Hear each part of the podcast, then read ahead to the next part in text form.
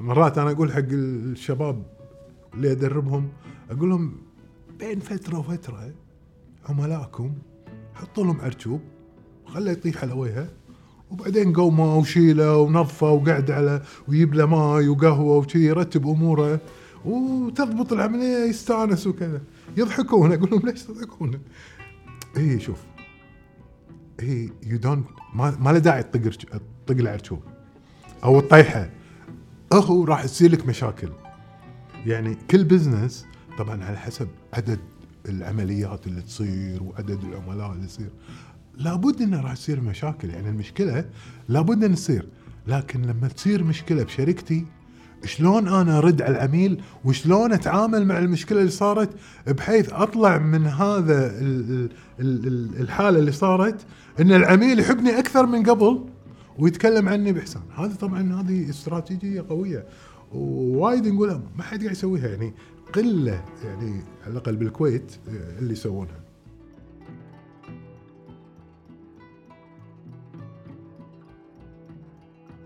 في مقولة تقول إذا فهمنا التسويق عدل ما راح نقدر نشوف الإعلانات مثل ما كنا نشوفها قبل. حلقة بودكاست اليوم راح نتكلم عن التسويق بشكل تفصيلي، راح نتكلم عن أهداف التسويق، أنواع التسويق، وليش الشركات تتجه للتسويق بطرق مختلفة، ليش أبل عندها طريقة تسويق مختلفة عن كوكاكولا، ليش شركات الفاشن والموضة عندها نوع تسويق مختلف عن شركات المواد الاستهلاكية مثلا، ليش التسويق مهم للحكومات. كل هذه المواضيع تكلمنا فيها في حلقة اليوم مع الأستاذ حمزة تقي. المهندس حمزة تقي حاصل على شهادة المسوق المعتمد والمحترف بالخمس مستويات من بريطانيا، عمل وشغل العديد من المناصب في البنوك والشركات الكويتية منها بنك الخليج وبنك الأهلي الكويتي، وكذلك كان نائب المدير العام لشركة المستقبل للاتصالات الوكيل لشركة نوكيا السويدي. أتمنى لكم مشاهدة ممتعة.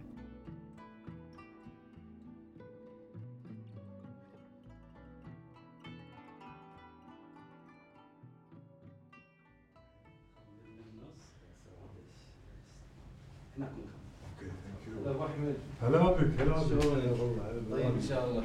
شلونك؟ ان شاء الله مرتاح. ان شاء الله. عشت ايامك. يعني تفضل. هذا سبونسرنا اليوم. شيء حلو بستاشيو وزعفران. شيء طيب. سلام. ثانك يو سير. امم something new. هم؟ اي. ما في منه من قبل. مكس جديد. زعفران، بسكوت، بستاشيو. امم مشكور انك لبيت الدعوه. بالعكس اي والله اتشرف انا طالبك. انا درست في معهد عمره الان مية وثلاثة وعشرين سنه. طبعا هذا يقول لك اقدم معهد للتسويق بالعالم في يوركشاير في يوركشاير في بريطانيا. بس يعني هم هالمعهد هذا هو اللي مثل ما تقول رتب رتب العمليه التسويقيه وسواها بمعنى علمي اكثر، وأن الإنسان يقدر يدرسه ويأخذ كواليفيكيشن ويوصل إلى كواليفيكيشن عالي فيه ويكون يتخصص مثلاً. ما شاء الله. وهو المشكلة إن إحنا نطالع التسويق بأنه هو من ناحية الإعلانية فقط. صح. لأن هذا هذا اللي تشوفه، هذا يشوفه الكونسيومر المستهلك، يشوفه السوق، هذا اللي يشوفونه يشوفون الإعلان. صح. لكن وراء الإعلان في أشياء كثيرة لازم تصير. شنو التسويق؟ يعني أوه. يعني أول شيء هو التسويق. انك انت تحدد او مو تحدد، حتى تقد... مو بس تحدد انك انت تطلب آآ آآ مو تحدد، تتوقع احتياجات السوق. يعني انت اليوم لما تقول انت شنو التسويق، التسويق جاي من كلمة سوق، والسوق عبارة عن شنو؟ عبارة عن البشر الموجودين هم السوق. عشان شيء يقولك حصة سوقية، يعني حصتهم من البشر او من العملاء. آه فبالتالي آه التسويق هو تحديد أو آه توقع احتياجات وتلبية احتياجات العملاء بربحية. يعني أنت تحتاج أن سيارتك وسخة، تحتاج غسال، ها؟ فالغسال هذا قاعد يقدم خدمة بفلوس تبادل، يقدم لك الخدمة هذه أنت محتاجها فتخليه يغسل على السعر المناسب اللي بالنسبة لك وتتفق وياه ويصير وتصير يعني يصير بزنس ولا اثنين مستفيدين. yeah, بالضبط. هي هذه الفكرة. طبعا في manipulation، في مثلا خداع بالتسويق. يعني في ناس يعني يقولون عندنا القمر بيد والشمس بيد وهم ماكو شيء. فيا البروباغندا في ولا أساساً التسويق قائم على هالشيء؟ لا لا لا، التسويق قائم على على على مبادئ وايد مهمة، إن هو لمنفعة البشر، يعني هو يبين لك المنتج اللي أنت تبيه. يعني الاستديو هذا الميكروفونات وهذا لابد إنك شفتها في مكان يعني علمك عنها أو أو, أو يعني بين لك مدى أهميتها بالنسبة حق البودكاست أو كذا، فاقتنيتها. فهو إيش سوى هو بالضبط؟ هو بس أول شيء هو سوى المنتج. التسويق لما نقول أصل التسويق شنو هو؟ المزيج التسويقي. ما هو المزيج التسويقي؟ التسويقي الفور بيز، لازم يكون عندك منتج، برودكت، برايس، سعر. والتسعير نحن هني أي كلام يعني ما في، والتسعيرة لها استراتيجيات كبيرة. يعني في penetration pricing تنزل سعرك تحت عشان تاخذ السوق، في skimming pricing إن تعلي تعلي سلعتك سعرها على أساس you attract ال prestigious وال rich and famous مثلا. فيا فيها لا، بعد التسعير تسوي المكان وين بتبيع من وين place. إيه، وبعدين البروموشن اللي هي الإعلان والدعاية والمبيعات. المبيعات لما يبيعون هو عبارة عن ترويج بس شخصي، يكلمك يحاكي يقول لك عندك مكنسة تبي ننظف زوليتك ببلاش سأسوي لك دمو وكذا ويوريك كذا. هذا بياع يعني بيع، والبيع يكون فيه له أنواع، بيع علاقاتي ولا ورشة ديل.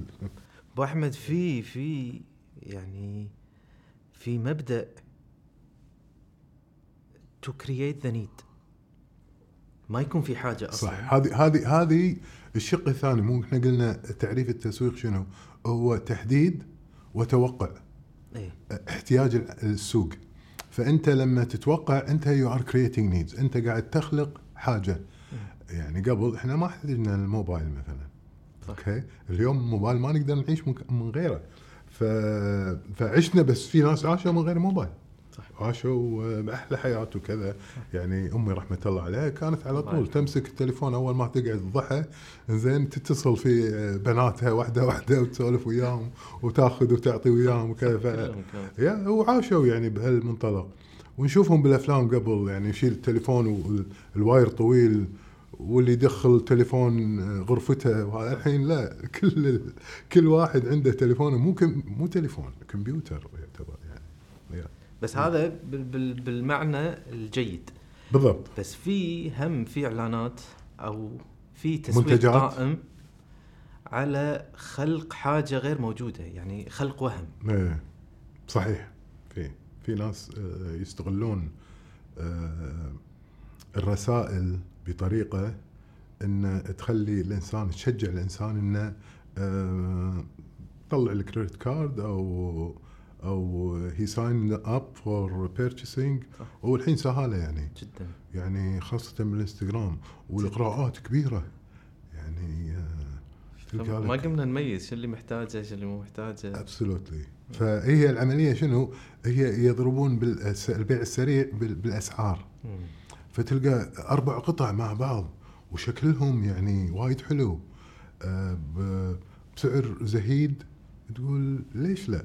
ما أن عند عندك مثلهم، بس تقول لا أن يمكن يخترب هذاك، عندي على الأقل سبير. ففي يبرشست. ولما يجي ربما البضاعة ما تلقاها مثل البضاعة اللي تروح ربما السوق وتشتريها ربما بثمن أغلى على حسب الكواليتي أو الجودة مالت البضاعة. زين أبو أحمد، خلينا نرجع يس yes. هنرجع بالتاريخ من من بدايات الإعلان، من بداية التسويق، شنو كان وشلون وصلنا اليوم إن التسويق وصل إلى إلى إلى إيدك بالسوشيال ميديا، صرت Absolutely. صرت محاط بالإعلانات من كل مكان. Absolutely. هو شوف، هو بداية كانت العملية يعني إحنا ك ك كبنادم طورنا على مر السنين، ومرينا في الثورة الصناعية وبدأت المصانع تصنع منتجات، والمنتجات هذه أغلبها لخدمة الجمهور وخدمة السوق يعني بمنطقة منطقتهم. وبعدين بدأ التصدير والاستيراد والأمور هذه، وقاموا بدال لا يخلون بضاعتهم بالسوق نفسها مالهم، لا قاموا يطلعون برا وقاموا يكبرون وهذا. وحتى نقل المصانع من من من منطقة إلى منطقة أخرى، لأن الأيد الأيدي العاملة أرخص، وبالتالي الار او اي او العائد على الاستثمار يكون أفضل، والمارجن مالتهم أو هامش الربحية راح يكون أعلى لهم. فاللي حصل إنه بالثورة الصناعية إنه صار في تكدس. يعني على سبيل المثال إذا أنا قاعد أسوي مثلا، إحنا نقول بالكويتي قاري دراجة، زين تدري ليش سموه قاري؟ لا لأن أول أول دراجة تدخل بالكويت بريطانية شركتها, شركتها قاري كذا، اسمها قاري، يعني الشخص اللي هو البراند نيم أو العلامة التجارية اسمها جاري سميث أو شيء. صدق في كلمات وايد، يعني في منتجات الكلينكس مثلا.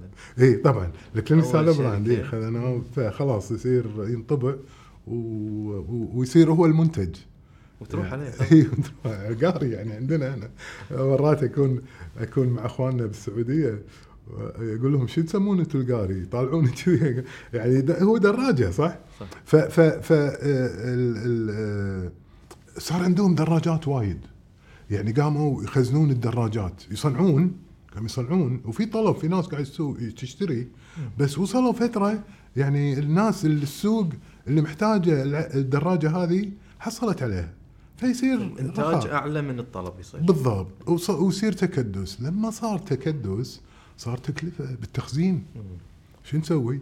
طلع موضوع المبيعات السيلز، قاموا يعينون أشخاص يروحون يطقون البيبان ويقول لهم تعالوا عندنا قاري، ويعطونهم يعطونهم سعر خاص وما اعرف ايش وهذا. وبدات عمليه البيع. آه بعد عمليه البيع آه صارت شويه يعني آه العمليه غير منظمه، وصار البياع يعني مثلا آه على سبيل انا صارت لي شخصيا ان آه في آه احد الايام في امريكا آه كنت في آه منطقة كلها سيارات مستخدمة سكند هاند، فشفت سيارة لونها شيء عجبني، حطيت ايدي عليها كان يطلع البياع من تحت الأرض ويعطيني السويتش بيدي، يقول لي هذه سيارتك، هذه سيارتك أصلا اسمك مكتوب عليها. وتشوف إن العداد مضبط والكشنات حلوة والصبغة حلوة، تطلع السيارة مسكربة، يعني شهر شهرين تبدأ تطيح منها أشياء وانت بالهاي واي صور. فالبيع حصل يعني قام يخرب على سمعة البراند وعلى سمعة هذا. فأيت شركة أوغلي معروفة في أمريكا وشوية حاولت تطور في عملية الإعلانات. طبعا في إعلانات ظهرت في يعني ألف وثمانمية وشيء، يعني في مجلات أو جرايد يابانية، في إعلانات كذي بسيطة، بس بس أنا أقول لك يعني في في في في منطقتنا حصل يعني إعلان يعني قديم جدا جدا عن طريق بيت شعر أو أو أو شعر، يعني هذا الدارمي يسمونه، كان زاهد ودائما بالمسجد وكذا، إنسان متواضع جدا وبس شاعر، ويا تاجر من أهل العراق يا الحجاز، وقام يبيع عبي عبي النسائية وعنده جميع الألوان، فانباعت كل الألوان بس بغت العباية السوداء، فطلب ما يبي يرجع ومع الكمية الهائلة من العباء السوداء، طلب من الدارمي إنه يقول يعني يشعر شعر أو يقول شيء عن العباية السوداء، فقال الشعر آه الخمار الأسودي هلا آه مو حافظ الشعر بالضبط، بس يتكلم إنه ماذا فعلتي بزاهد، قل المليحة قل المليحة يس قل للمليحة بالخمار الأسودي ماذا فعلتي بزاهد متعبدي. فهذا الشعر خلى النساء اللي موجودين بالمنطقة تروح تلبس عشان تبيه تكون صاحبة الخمار الأسود، ونفذت الكمية السوداء. وأتوقع أنا يعني هذا اللي حاصل عندنا بالبلد والمنطقة، العباية سوداء ما في عباءة ملونة يعني. للحين منتشرة يعني. هي منتشرة عباية سوداء، بس يمكن الآن في بعض المناطق تشوف عباء مثل بيشت وألوانها حلوة وفرحية وتكون لينن وناعمة. هذه يعني هذه تعتبر يعني منتج جديد على العباية، يعني تطور في العباية عشان البنات يلبسونها بشكل أنيق يعني أكثر من العباية السوداء شوية، يعني تعطي تفسير الحزن يعني يمكن يعني. يمكن يمكن يك هجوم أحمد على بعدين بعدين السادة الكريم اللي يعني اللي عرفته يعني أنا بالثمانية وتسعين تقريبا رئيس البنك شافني بالأسانسير كان يقول لي حمزة أنت تبي تكون مسوق يعني محترف بالتسويق ولا تبي تكون بانكر بالصيرفة والأمور هذه. أنا تود يعني بثمانية وتسعين كنت هاي عشر سنة لي بالعمل م. وكنت يعني مميز أعتبر نفسي، ودائما يعطوني بروموشن و... والكل راضي عني، فأموري كانت طيبة و... ومرتاح من الإدارة العليا وكذا. أه... فلما سألني أنا كنت في التسويق وكنت بالأحرى يعني بالضبط بالضبط بتطوير المنتجات، فقال... فقلت له تسويق من غير ما أعرف أنا شنو يعني المعنى التسويق. وقال لي بس حمزة أنت مهندس فلازم يعني تجيب الكواليفيكيشن مالك تعدله وكذا، وانا انصحك تشوف سي آي إم دوت كو دوت يو كي. وذيك الساعه كان حتى جوجل ما كان موجود، دشيت على نتسكيب ودورت اللي قاله وطلع لنا معهد في بيركشاير من اعرق المعاهد، وهذا فيه كواليفيكيشن، واخر كواليفيكيشن والكواليفيكيشن الخامس انك تكون تشارترد ماركتير، يعني تكون مسوق محترف. الآن مع تطور الزمن ومع الإنترنت ومع التسويق الرقمي صار عندهم كواليفيكيشن سادس وسابع اللي يختص بالتسويق الرقمي والإلكتروني اللي أو أو ما يسمى بالسوشيال ميديا اللي متعارف عليه الآن يعني.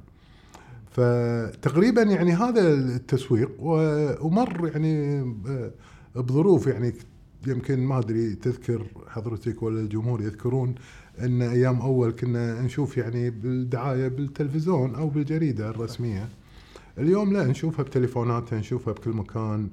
حتى لما يعني مثلا شفت مثلا على سبيل المثال سبيكر عجبك الكونتنت اللي محطوطة أو المحتوى اللي موجود وضغطت عليه لايك، بعدين يروحون يدزولك يعني إعلانات وي...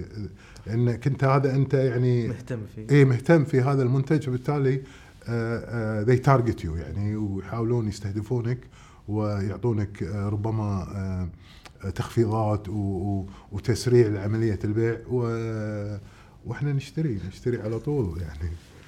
في مرة من المرات واحد يقول لي أنت بتويتر، يقول لي أنت يعني تشجع الشركات بالتسويق وتعلم الموظفين على التسويق وهذا، فأنت قاعد أنت قاعد يعني تخلينا نشتري أشياء ما نحتاجها وكذا.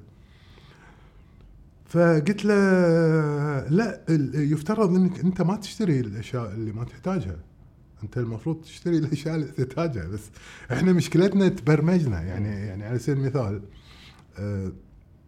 يعني تبرمجنا على الدخل. يعني مثلا أنت تدري خاصة الموظف لما يكون عنده راتب شهري خلاص يتكي شوية ويريح، ويدري إن في راتب مبلغ وقدره، عرف شلون يوازن ويسوي موازنة حق حساباته وهذا، فدائما يشتري ساعة جديدة أو بيشتري سيارة جديدة وكذا، وكل ما صار له مجال إنه يأخذ قرض عشان يقتني مقتنيات جديدة يشتريها. بس في منهم بحثا للسعادة، يعني هو يتوقع كل ما يقتني شيء جديد راح يصير سعيد، بس السعادة مو هني، السعادة من داخلتي من داخلك، وتكون أنت مقتنع بالأشياء اللي عندك وشاكر ربك بالنعم اللي دار مدارك. وطبعا هي يعني العملية إذا عندك نعمة حدث فيها بالعكس يعني، بس يعني إذا إذا إذا على الراتب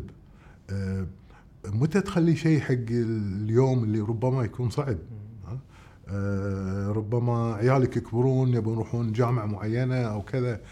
فهذا يعني عملية الادخار عندنا إحنا بالمنطقة هني ما ما لها ما لها دور كلش. وفي بعض البنوك والله قاعد يسوون يعني مبادرات بسيطة حلوة جميلة يعني انه ياخذون الافلاس ومعروف ايش وهذا عشان يعودون الانسان انه انه انه يعني يحافظ يحافظ على مبلغ معين يعني. بس ابو احمد مع مع انتشار الدعايه وانتشار التسويق وسهولته طبعا خصوصا في السوشيال ميديا التواصل الاجتماعي، يعني اللي قاعد يصير وصلح لي م. ان احنا صرنا آه قاعد نباع مرتين او يعني بالمعنى ان بياناتنا قاعد تنباع لشركات عشان الشركات هذه تسوق لنا منتجاتها. فانت الحين بإرادتك يعني هذه شويه ما للحين مو مو مو راكبه صحيح براسي، الحين انت تدش لمنصه اي منصه تواصل ايه. انت تسجل بياناتك، تسجل عمرك، تسجل اسمك، تسجل، فانت قاعد تعطي الشركه معلومات معلومات مهمه, مهمة جدا. الشركه تستفيد من هذه المعلومات انها تروح تبيعها حق ثيرد بارتي بالضبط على اساس يرجع يبيعك. يستهدفك yes. ويبيع لك. فالدائره هذه اللي احنا فيها مع سهولة الدعاية وكثرة منصات التواصل الاجتماعي وسهولة الوصول للعميل المستهدف، بس في تحدي ثاني ان العميل شبع من الدعايات. طبعا احنا وصلنا حق مرحلة خلاص ساتوريشن yes. صار صارت وصلنا مرحلة ان كأنه كأنه شوف حمامة وعشرة اثناعش واحد ثلاثة عشرين واحد بمصيتموا عليها نفس الحمامة يناشون عليها. يعني احنا اللي قاعد يصير عندنا هني على الأقل عندنا بالكويت يعني اللي يسمونه إزعاج أو أو أو أو بلوشن نظري. أنت لما تشوف إعلانات وايد كذي بهالطريقة يعني تلقى ماكو بين إعلان وإعلان الثاني ربما عشرة أمتار ومصففين كذي ورا بعض. هذا لا يسببون إزعاج حق البصر وربما يسببون حوادث. أه وأنا صراحة يعني ألوم الشركة اللي حاطة فلوسها بتحطها بالإعلان هذا. لا أدور لي أنا مكان أو طريقة وايد أفضل، ليش أدش أدخل بالخليج وأنا عندي محيط أشتغل بالمحيط هناك برا، ليش أدش بمضايقات وإزعاج حق البشر. بس هي من عقلية مسوق أبو أحمد، شلون تقدر تحل هالمعضلة؟ إن أنا عندي البلاتفورمز، عندي yes. المنصات اللي أقدر أوصل فيها للعميل المستهدف، بس العميل نفسه قاعد يقول لي أنا ما أبي، أنا مسكر الباب صح. فالحين طريقة التسويق الجديدة شنو اللي تغير إن أقدر أجذب انتباه العميل، خصوصاً إن إحنا واصلين حق مرحلة أنا أعطيك من وقتي أربع خمس ثواني ماكسيموم وبعدها سكيب صحيح. فهذا تحدي وايد كبير Definitely. للمسوقين شلون قاعد يتقلبون عليه. هذه هذه الاتنشن سبام اوف اتنشن قاعد يقل أه وسبب البومباردمنت من الاعلانات هذه الكثيره وفي شتى الوسائل وكل القنوات اللي تمر علينا. ف هو هو ال ال هي هي يعني خلينا نقول ثلاث مثلث اوكي بثلاث اضلاع. الضلع الاول اللي هو الشركه اللي قاعد تقدم خدمه، هذه الشركه تتوقع ان عندها منتج او خدمه معينه، هذا المنتج والخدمه المعينه مستهدفه شريحه معينه تحتاج الى هذا المنتج اوكي. هذه الطريقه المثلى للمسوق المحترف اوكي، انه يستهدف هذه وياخذ بيرميشن، ياخذ موافقتها على أساس يبعث لها اللي هو يسمونه أوبتن أو أوبت أوت. أه وتقدر تسويها يعني على طول، يعطونك كل إعلان يعطونك إياه يقول لك تقدر تضغط بزر خلاص نوقف إعلاناتك أوكي.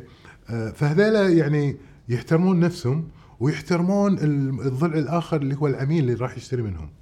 بعدين في شركة بالنص اللي هي الادفيرتايزنج ايجنسي او وكالة الدعاية والإعلان، اللي هي اللي تسوي العقد مع مثلا الجهات اللي تاخذ الاوت دورز هذه اللي نشوفها الإعلانات الخارجية، آه وتعطي مبلغ ربما للبلدية او كذا آه لاخذ آه لمدة معينة عقد، وبعدين ترد تأجره وتطلع منه تقريبا على الاقل عشر اضعاف اللي يدفعونه. ف انت يعني معطينك هذه المنطقه ما له داعي تحط المنطقة هذه تاخذ لها مثلا ثلاث إعلانات، ما تحط فيها ثلاثين إعلان على أساس إن إنك تكسب أكثر، وأنت قاعد تضر العلامة التجارية بطريقة وأنت من حيث ما تدري، لأن الناس راح تنزعج تشوف هذا العلامة التجارية وتكون مربوطة في شيء مزعج راح يحطون عليها إكس. وخاصة يمكن الكبار ما عندهم مانع، بس عيالنا الحين لا، صاروا وايد حريصين بالموضوع هذا، والمفروض المسوقين والشركات تنتبه حق هذا الشيء وتحاول أن تخفف من التسويق العشوائي خلينا نقول، ويكون التسويق فعلا فعلا مستهدف الشريحة اللي هي فعلا تبي هذا المنتج. أنت لما تسوي تسويق عشوائي أنت قاعد تخسر مرتين، أول شيء قاعد تضايق بعض العملاء اللي مو مو من صالحهم إن يعني يشوفون هذا الإعلان أو ما يبون هذه الخدمة أو مو محتاجينها، أو ربما لما يشوفون هذه الخدمة تضايقهم نفسيا بسبب ظروفهم الخلقية ربما بنس. فأنت ليش تبي يكون عندك شاتجان وتبي تروح بإعلاناتك بكل مكان؟ أول شيء تخسر فلوس أكثر. بالعكس أنت حدد الشريحة اللي مستهدفها وركز عليها وفهمها وشوف شنو احتياجاتها، أه وبعدين عطها المنتجات اللي أنت يعني تتوقع أو أن يحتاجونها أو, أو, أو يعني يكونون هم مثلا أه موافقين لك أنك أنت تبعت لهم إعلان معين، لأن مثلا أنت متخصص هنقول في مهنة ما، أه فتحتاج حق المهنة هذه بعض الكتب أو بعض المعلومات أو بعض المنتجات اللي تساعدك أو بعض التكنولوجيا اللي موجودة متوفرة، فبالتالي أنت تبي الناس هذول يدزولك هذه الإعلانات وهذه الأوفرات عشان تشوف بينها وتاخذ الأوبشن أو الاختيار المناسب بالنسبة لك، بالنسبة حق السعر، بالنسبة حق المنتج والأمور هذه. فهني ما راح تتضايق يعني، لأنك أنت تبي تبي هذا الإعلان يجيك لأنك أنت أنت اللي وافقت عليه وضربة زر قلت لهم دزوا لي إعلانات. تبي توقف على طول يعني بنفس الإعلان تضرب زر يو أن سبسكرايب وخلاص ما يدزوا لك إعلانات. بس في بعض الشركات وبعض المؤسسات وبعض المقدمين للخدمات يعني ربما يكونوا فريلانسر يعني يبي يسوي لك ويب سايت زين يدز لك يعني عشرين إيميل باليوم. أوكي مثل مثل أنا أنا الحين أخوي لما يتصل فيني ثلاث مرات بالتليفون ما أرد عليه يزعل، أشوفه الجمعة على القاعدة وهذا يقول لي أنا اتصلت فيك ثلاث مرات ما ردت. قلت له لأنك اتصلت فيني ثلاث مرات، ليش ما اتصل فيني ثلاث مرات؟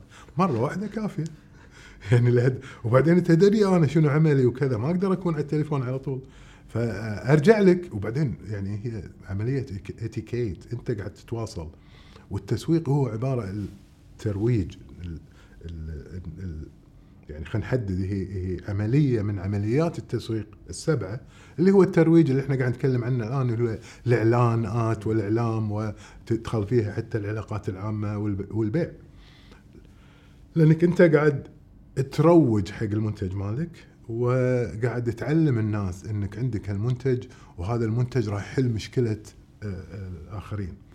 طبعا اذا تروح مثلا دول مثلا المتقدمه بالتسويق تشوف يعني ماكو شيء ما عندهم له حل، ويحطونك اعلانات كل شيء في حبه تاكلها ويصير تبي عضلات تاكل حبه، تبي تضعف تاكل حبه يعني شيء يعني غريب، ويبيعون. آه طبعا هذا يعني عدم فاهمية المستهلك نفسه. المستهلك لازم يكون واعي ولازم يكون لازم يعرف ان هذه الفلوس تعب عليها وهذا ما يبي يقلها بأي مكان، وينقي الشركة فعلا فعلا قاعد تعطي خدمة قيمة مضافة فيها فيها يعني worth الفاليو أو القيمة اللي هو دفعها. فبالتالي هني الإنسان يكون ساتسفايد أو مرتاح من الخدمة هذه ويكررها، وربما يروح يصير ولاء حق نفس الشركة يتعامل وياها. وهذا النجاح الحقيقي بالتسويق، إنك أنت تخلي العميل كأنه بياع لك يتكلم حق الناس on your behalf ويتكلم إن أنا شريت هالشغلة من هذا المكان والموظفين اللي فيه مرتبين ويسمعون الكلام ويأخذون يعطونك وياك ويعطونك النصيحة صحيحة وهكذا. ف ففي إذا بن إذا إذا بن بنخصص السؤال على السوشيال ميديا. إيه. الحين أغلب المنصات التواصل الاجتماعي تعطيك إذا أنت تبسوي إعلان تختار الشريحة، تختار العمر، تختار البلد، تختار أه فأقدر أقول من وجهة نظر أستاذ حمزة إن إذا في حملات تسويقية نجحت وفي حملات تسويقية فشلت في السوشيال ميديا، فهل يكون الخطأ أه عدم معرفة الشريحة المستهدفة من قبل المسوقين؟ أه هو ربما في في معرفة طبعا بالسوشيال ميديا، اللي صار بالسوشيال ميديا يعني غير عن التسويق التقليدي او الترويج التقليدي في ايام الجرايد وايام المجلات وايام التلفزيون والراديو، مع ان يعني هذه يعني القنوات موجودة متاحة وأنصح أن الإنسان يعلم فيها عشان يكون متواجد يعني في هذه القنوات لأنها لها سوق. آه السوشيال ميديا خلى العملية وايد أسهل حق المسوقين، يعني كل بلاتفورم طبعا عندها آه أسرار وطرق آه وخبايا، ومستعدين هم كل بلاتفورم أنك تأخذ يعطونك كورس كامل آه تكون يعني آه بروفيشنال في في طريقة إعلانهم وشلون تجذب وشلون تسوي الأمور كلها. كلهم كلهم يعلمونك على أساس إنه هذا هذه هذه هذه خلينا نقول البزنس موديل مالهم الأخير، يبون هم الإعلانات ويبونك تعلن. آه ف ف ف فبال بالسوشيال ميديا أول شيء لأن كله ديجيتال، فمن الأشياء المميزة بالسوشيال ميديا إنك يعني تقدر تسوي تيست حق الإعلان، تجربه ما مشى تشيله، إذا تشوف ما له يعني تشيله تغير فيه، يعني كان تراي ترايل اند ايرور تسوي ها، ولما يضبط معاك ثيم معين أو طريقة معينة هذه تنطلق منها وتسوي. التكلفة أقل طبعا أكثر، وبعدين قياس العائد أو قياس الكليك ثرو أو الشراء يطلع لك واضح وبسيط، غير المجلات والجرايد أيام التلفزيون يقولون لنا اللي شاف الإعلان هالكثر بس ما تدري فعلا اللي شافوا الإعلان هذا العدد ولا لا. الآن لا، كل شيء واضح ومركز أكثر. بس أجين بعض الحملات اللي ربما تفشل في في يا أما من في عدة عوامل، يعني واحدة منها مثل ما تفضلت إن اختيار الشريحة الصحيحة. مرات الشريحة تكون صحيحة لكن ما يعرفون عنها أكثر، يعني كل ما كنت دقيق في تعريف الشريحة وتحديدها كل ما كانت أسهل الرسالة إنك توصلها لهم. إذا صار في شوية يعني في overlapping، ربما في شريحة أو في مجموعة ما راح تعجبها الرسالة أو الطريقة، فهذه كأنك أنت ربما ما حددت الشريحة صح أو ما زقرتها. طبعا تصغير الشريحة يعني القصد منه إن أنا أحدد الشريحة بس بس ما أكون يعني حاط استثمار كبير والشريحة اللي حددتها ربما مئة شخص، فهني أنا وحط استثمار كبير فإيش كثر ببيع حق المئة شخص هذيلا، فهني الشريحة لازم تكون سبستانشال، لازم تكون كبيرة ولازم أقدر أوصل لها. يعني الشريحة لازم تتحدد، الكوميونيتي وين تقعد، شنو البلاتفورم اللي يستغلونه دائما، أه وين تلقاهم، ها أه هني أنت عرفت شلون تدخل لهم من أي منطلق. أه والشغلة الثالثة هل هم مستعدين يدفعون ولا لا، يعني هم هذه يعني معلومة مهمة جدا. إذا إذا إذا أنا شفت المنتج وعجبني ومحتاجه بس أنا ما عندي الميزانية حق حق هذا المنتج، فالإعلان هذا طلع يعني بوش. ممكن يكون توقيته غلط، ربما يكون توقيته غلط قبل الرواتب. إيه بالضبط. وهذا اللي يسوي لكم ال ال الشركات الاستهلاكية، يركزون على الرواتب، وقت الرواتب يسوون بروموشنز وشغلات حلوة. أبو أحمد ودي آخذ أكثر من مثال لأكثر من فلسفة في التسويق، شركات كبيرة نبي نعرف شلون وصلوا هذه الشركات حق هذه هذا النوع من التسويق. يعني مثلا إذا بتكلم عن شركة أبل، هي شركة نادر ما تشوف لها إعلان، بس بالمقابل أنت قاعد تشوف مدافعين عن الشركة بكل مكان بالعالم، وبأي نقاش تلقاهم عارفين آخر أخبار الشركة، كل منتجات الشركة، ما يشوفون عيوب الشركة. فشلون الإدارة التسويقية في شركة مثل أبل، في شركة مثل تسلا، في شركة مثل سامسونج، خلقت مدافعين مسوقين في كل أنحاء العالم من دون أن تدفع، بالمقابل لا يشترون. فأنت تشتري مني وتروح تتكلم باسمي وتدافع عني. في شوف تحديد الشريحة في واحد فاصلة ستة أتوقع إذا إذا حافظ الكالكوليشن صح، واحد فاصلة ستة هذيلا يعتبرون الانوفيترز، هذيلا أشخاص دائما يبوا يقتنون الشيء الجديد. وهذيلا ملوت المسوقين خاصة مثل الشركات اللي تفضلت فيها يركزون على هذه الشريحة ويخلقون علاقات بينهم وبين هذه الشريحة. يعني على سبيل المثال احنا ندري ان سنويا ابل تسوي تسوي مثل شو يحضرون ربما خمسة آلاف او اكثر، انا سمعت خمسة آلاف او خمسين ألف ما ادري بالضبط شنو الرقم، بس هذول اللي يحضرون هذول كلهم اللي تفضلت فيهم اللي برو ابل فولور ابل، وهذول اصلا مرات يستخدمونهم يعطونهم المنتجات يجربونها قبل لا تنزل بالسوق، يسوون عليهم تيستينج وكذا ويعطونهم فيدباك، يعطون الشركة الأم فيدباك. وبالتالي فهذول حاسين نفسهم يحسون نفسهم إنهم من ضمن الشركة، يعني هم يصيرون أدفكت حق الشركة وي و...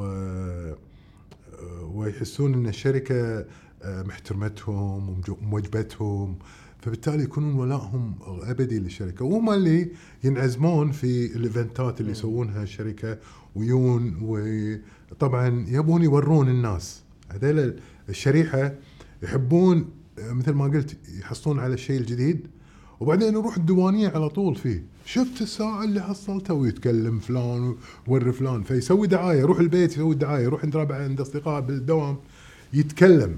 فهذيل ال واحد فاصلة ستة بعدين يعقبهم يجون الشريحة الثانية اللي أكبر اللي هما الإيرلي أدابتر، اللي هما يعني يشوفونها، يشوفون الإعلان أو يشوفون الناس يتكلمون عنها أو تطلع بالسوشيال ميديا حتى بالواتساب، يعني تيك مرات يعني مسج بس هي مبطنة بإعلان وتشوف الإعلان وتشوف أوف أنا أبي هذا الشيء.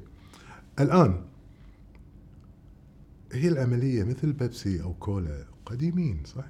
وايد ولسه العالم تشربها وتستفيد منها، مع أنها هي يعني يعني مبرهنة أنها صحيا غير صحية يعني كمشروب. فأنت الفور بيز أساسيات هذه لازم أنت ك ك كمسوق تهتم فيها. ما يصير أنت تسوي إعلان حلو والمنتج لك عليه أجربه أنا أوكي صدت لك كم واحد مثل ما يعني يسوون هذه وايد في في لندن، لأن لندن شلون لأن دوس عليها وايد، في ناس يجون يومين وثلاثة ويروحون وهي السنتر مال أوروبا، فشارع واحد بيكر ستريت في محلين للبدلات، واحد على اليمين واحد على اليسار، واثنيناتهم كاتبين اثناء أتوقع اثنيناتهم كاتبين كليرنس يعني مشطبين العالم يعني رخيص. فدخلت أول واحد على اليمين قعدت أطالع لقيت عنده كم شغلات حلوة وكاجوال وكذا وهذا، عرفت الأسعار فقلت له أفكر أمرك. مرة مشيت مشيت ولا شوف واحد ثاني اللي عليه صار دخلته ويطلع لي بعض الأشياء الحلوة هذا والله شغلات مرتبة، كان أقول له هذا الحين أنا يعني بسوي مثل أمي رحمة الله عليها كلها تطق السعر بالنص بكاثر يعني. بكاثر. فقلت له لا يا شتاوش جاكيت هذه الكثير باند وايد، كان يقول لي لا هذه إيطالية وما أعرف إيش قاعد يقول لي، قلت له لا كايارك اللي هناك مسوي كليرنس منزل الأسعار بالحضيض، كان يقول ما عليك منه هذا صار له سنتين مسوي كليرنس. ليش؟ لأن هذا أنت أنت نازل بالشارع هذا يا يومين تشوفه كليرنس يعني وتأخذ وتمشي، ما ما راح بس اللي عايشين يدرون يدرون هذا طول السنه كله. ايه وما حد يشتري منه الا الزو... السواح اتوقع اللي يمرون في فتره وجيزه. ف يا ف... ف... ف انت تبي المنتج يكون يعني مسنود، تبي منتج فعلا الناس قاعد تستفيد منه، اللي تستخد... اللي قاعد تستخدمه قاعد تستفيد منه. بعدين السعر السعر لازم يكون مناسب، يعني competitive pricing أو أو حسب. في منتجات تكون متشابهة فيكون أسعار المفروض تكون متشابهة، إلا إذا أنت حاط مواد معينة يعني فعلا يبين إنها مثلا الأشياء الملموسة تبين إن هذه يعني فعلا الكواليتي وايد غالية، فبالتالي تقدر تسعر عليها سعر آه غالي. آه بعدين لازم يكون عندك مكان، المكان لازم يكون جميل ونظيف ومرتب، ما يكون قذر وكذا ما حد يروح له. أو اليوم على الإنترنت أو مثل ما تفضلت في في منصات التواصل الاجتماعي تقدر تبيع الخدمات أو المنتجات اللي أنت عندك. بعدها يبقى إن أنت الترويج، العملية الترويج، تروج زين. إذا عندك مكان وفي موظفين وروجت ويو الزباين أو العملاء اللي بيشترون ولقى الموظف اللي عندك اللي انت حاطه اسلوبه بايخ مع الزباين، ما يطالعهم، يسألونه سؤال ما يرد عليهم، يخرب على الإعلانات التجارية. هل هذا الشيء يخرب على الاستثمار اللي انت حطيته بالمكان والمنتج اللي جبته والدعاية والإعلان والترويج اللي سويته؟ فطلعوا ضافوا على الأربعة هذيلا، ضافوا another three P's اللي هم البيبل، موظفين لازم تهتم فيهم، وبعدين الفيزيكال ايفيدنس، الأشياء الملموسة، وبعدين اللي هو ما يسمى بال بالإجراءات، البروسيس، الاكسبيرينس. يعني في محلات أنت ما له داعي تدش فيها، تروح درايف ثرو، أوكي، مرات على جونا وعلى أجواءنا أسهل لك، ها، فالإجراء هذا سهل، تروح أنت درايف ثرو. آه آه في ناس بلا يقول لك لا لازم تدخل عندنا آه انسان.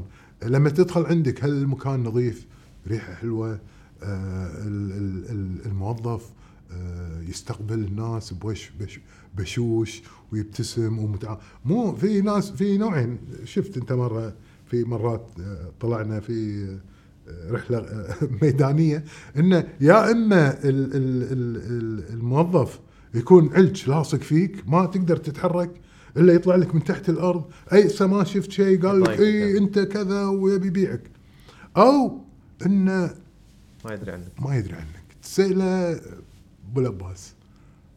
أنا مرات أجيش محلات شنو شنو استغفر الله ذبانة داشة ما حد يعترف فيها وتطلع. طبعا هني هذا ليش ليش صار كذي؟ ترى ما كان كذي بالبداية، ربما أول ما بدأ كان نتشجع، ربما يعني شاف إن التعب اللي قاعد يتعبه وما ما قاعد يعطونا راتب زين أو كذا وهذا، ما في اهتمام من أصحاب الملك، من أصحاب البزنس، من أصحاب الاستثمار، هو بعد ما يهتم وكذا، وتروح ويروح البزنس. والعالمية يعني تأثر على على على المستهلك ويحط أكس ربما على علامة تجارية ربما تكون مميزة. فآبل طريقة إعلان أبل مميزة جدا، يعني غير غير شلون يعني الشركة الوحيدة اللي لما تسوي تواصل مع العميل تقول له ليش إحنا قاعد نسوي اللي قاعد نسوي. عادة إحنا لما أنا بحط بحط خدماتي مثلا بعلن عنها بإيميل أو شيء، أقول لهم ترى إحنا عندنا كذا كذا كذا، هذول يقولون لا ليش إحنا نسوي كذا كذا. وعادة اللي يعني عرف، يعني إذا أنت يعني تشتغل في مكان معين، أي مكان، خلينا نقول شركة اتصالات، الكل يعرف ماذا تفعل هذه الشركة، صح؟ الكل يعرف شنو تسوي. في دائرة أقل تعرف شلون يسوون اللي يسوونه، وفي دائرة أضيق أضيق تعرف ليش يسوون اللي قاعد يسوونه.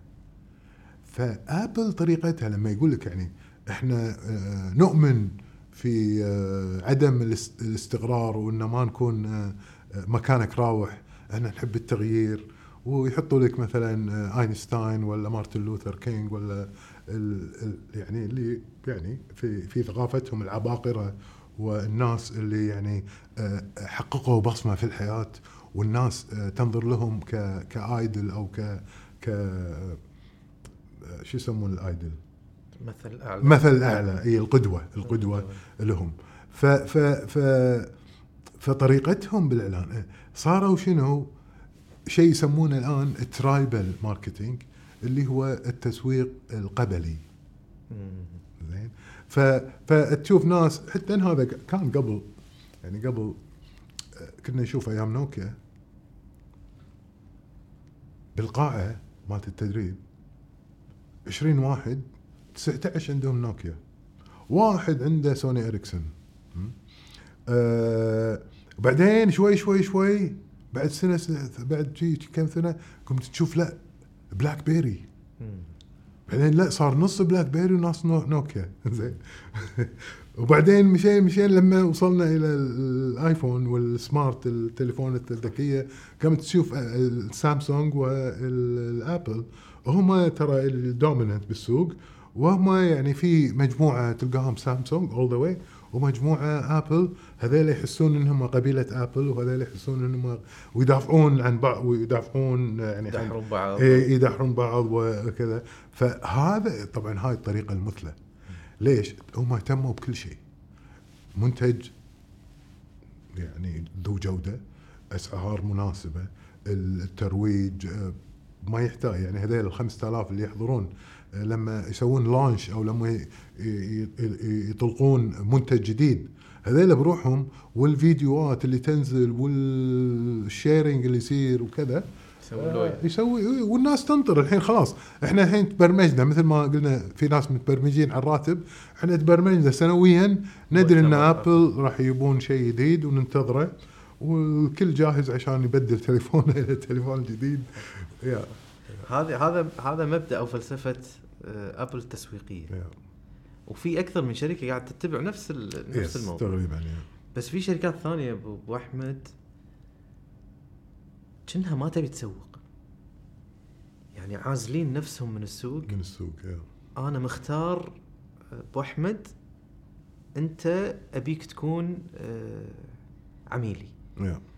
فتلقى مثلا مثلا شركات الساعات اللكجري ولا yes. الملابس الفاشن صح. صح. تلقى يسوون لك والله شو والدعوات تكون محفوفة، وحتى الأماكن المحلات تكون دائما بالبرايم لوكيشنز وعليها دور وعليها دور ما يدخلون أحد على طول يخلونه يوقف برا. فهذه طريقة توتالي ديفرنت عن الثانية. شنو شنو الهدف منها أو شنو تفسيرها؟ أو أو بال بال بالقطع الثمينة أو بال بالأشياء اللي خلينا نقول برستيج فيها وفيها يعني اللي يلبسها يكون له مكانه سواء سيارة أو كذا. لا أصلاً هم يلعبون بموضوع السكيرسيتي يعني القلة يعني الإكسكلوسيف. أنت اليوم يعني يعني مثلاً أعطيك مثال على سالفة نوكيا الكوميونيكيتر، أول كان عندنا كوميونيكيتر ينفتح على الكمبيوتر. نوكيا المصنعة الشركة المصنعة عارفة سوق الكويت ومحددة كم بروفيشنال يقدر يشتري هذا التليفون، لأن هذا التليفون متخصص حق طبقة معينة من الناس. ها؟ يعطونا عدد إحنا نبيع أضعاف لأن التليفون هذا حتى الأب اللي بروفيشنال خلينا نقول قاعد يستخدمها ولده يبيه نفسه. فدايما يعني نوكيا يقولون شلون سوقكم يعني غريب، لأن لأن في في قوة شرائية، فبالتالي ما ما يعني مستعدين يشترون الفخم واللي أغلى واللي يعني فما في يعني شوية هذه العملية شوية بالكويت صحيح يعني يعني تروح مكان ثاني بأوروبا أو بالويست مثلا حتى بالإيست ما تحصل يعني واحد يعني شعره مو أبيض راكب بنتلي، لازم يكون شعره أبيض. ليش؟ تعبان إيه تعب واشتغل وجمع فلوس وربما هذا عشان يشتري هذا. هني تلقى طالب يروح الجامعة بالسيارة هذه. فإحنا شوية سوقنا مختلف لأن عندنا القدرة الشرائية يعني سواء أنت يعني شخصك أو تعتمد على أبوك يعني أو على أهلك for that matter. فهني السوق متخربط. هناك شوية أوضح العملية، حتى الغني يشتري حق ولده سيارة عادية لأنه يدري هذه السيارة أصلاً حق المد... الطلبة ف...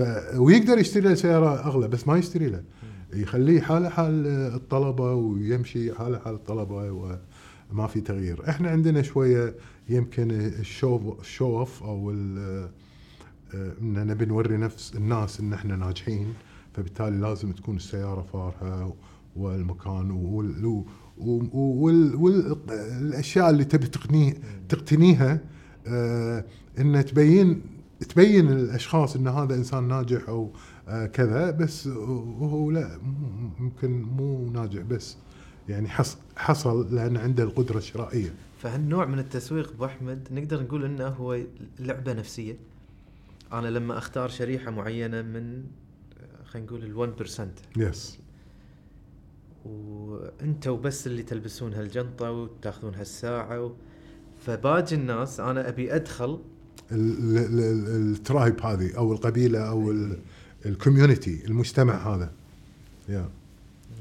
فيعني يكون باي باي إنفيتيشن يا فهي هي لانها هي اكسكلوسيف وهم عاده يسوون قطع معينه ما يسوون ماس برودكشن ودائما تكون هذه القطع اللي فيها سعرها وتكون هاند ميد ومعموله باليدوي وكذا آه وحتى ال ال المواد اللي يستخدمونها ما في منها كثير يعني يعني فيها هم سكارسيتي فيها قله ف فالقلة هذه تخلي السعر أعلى وتعطي حق الشخص إنه هو اللي اقتنى السيارة إنه هو واحد من القلة أو واحدة من القلة اللي عندهم هذه السيارة أو هذه الساعة أو كذا.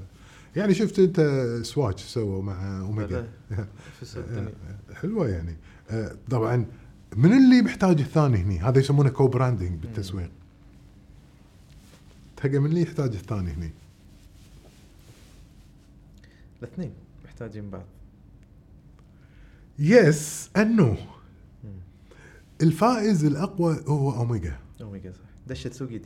ايوه السواتش معروفه حق اللو انكم بيبل وحق اليونج الاشخاص الشباب ها والشابات يعني على مطلع بدايه عمرهم والمقامرين وهذيله ما يشوفون أوميغا. أوميغا معروفة يعني عند الشياب زين وعند الكبار فيبون يعرفون أوميغا وشنو أوميغا حق الشريحة اللي تحت الصغيرة يأهلونهم عشان تدخل في عقلهم الباطن إن عنده فيوتشر they consider to purchase. أنا أقولك بأحمد لعبة التسويق كلها لعبة نفسية. هي again يعني هل تخاطب العقل؟ طبعا طبعا هي هي هي, هي وسيلة تواصل. لا أبو أحمد يعني أنا إذا قعدت أفكر بإعلان هل راح أشتري إذا فكرت ولا بس بالمشاعر؟ ممكن تكون مشاعر لحظية حبيت البرودكت شريته ممكن بعد ما يوصلني أقول أنا ليش شريته؟ إيه إحنا إحنا إحنا قراراتنا كلها عاطفية قراراتنا من منطلق عاطفي يعني أنا شفت مخدة بال بالسوشيال ميديا وعندي بنت وايد ذكية وحريصة جدا فدائما لما أشوف شيء I I go through her ودائما تقولي ترى هذيل فيك بابا ولا هذيل حرامية وكذا وشيء وشوف الويب سايت مالتهم وكذا توها توها صايرة تطلع يعني تعرف تطلع التفاصيل ف هذه المخدة شفتها وأنا وأنا إنسان أحب المخد فالمخدة طبية شكل غريب ما أعرف إيش وهذا I will invest in it I invested twenty-three K D بس شنو معطينك خيار إنك تدفع الآن ولا تدفع عند الاستلام أوكي فضربت أدفع عند الاستلام أه وأشوى إني ضربت أدفع عند الاستلام لأن لما يتني شفت المخدة الكبرى هذا مو بس مالت مالت الأطفال يعني مرة كذي بعد شاور شاور راس مال الشاور إنه ان الماي اللي يطلع منه معروف ايش يسوي، الماي صافي وما يطيح الشعر وكذا. قصدي هو على طول يعني باي ناو يو برايس، اوه سعر اوكي، حط لك الكارت باك ديزونري يوم يومين.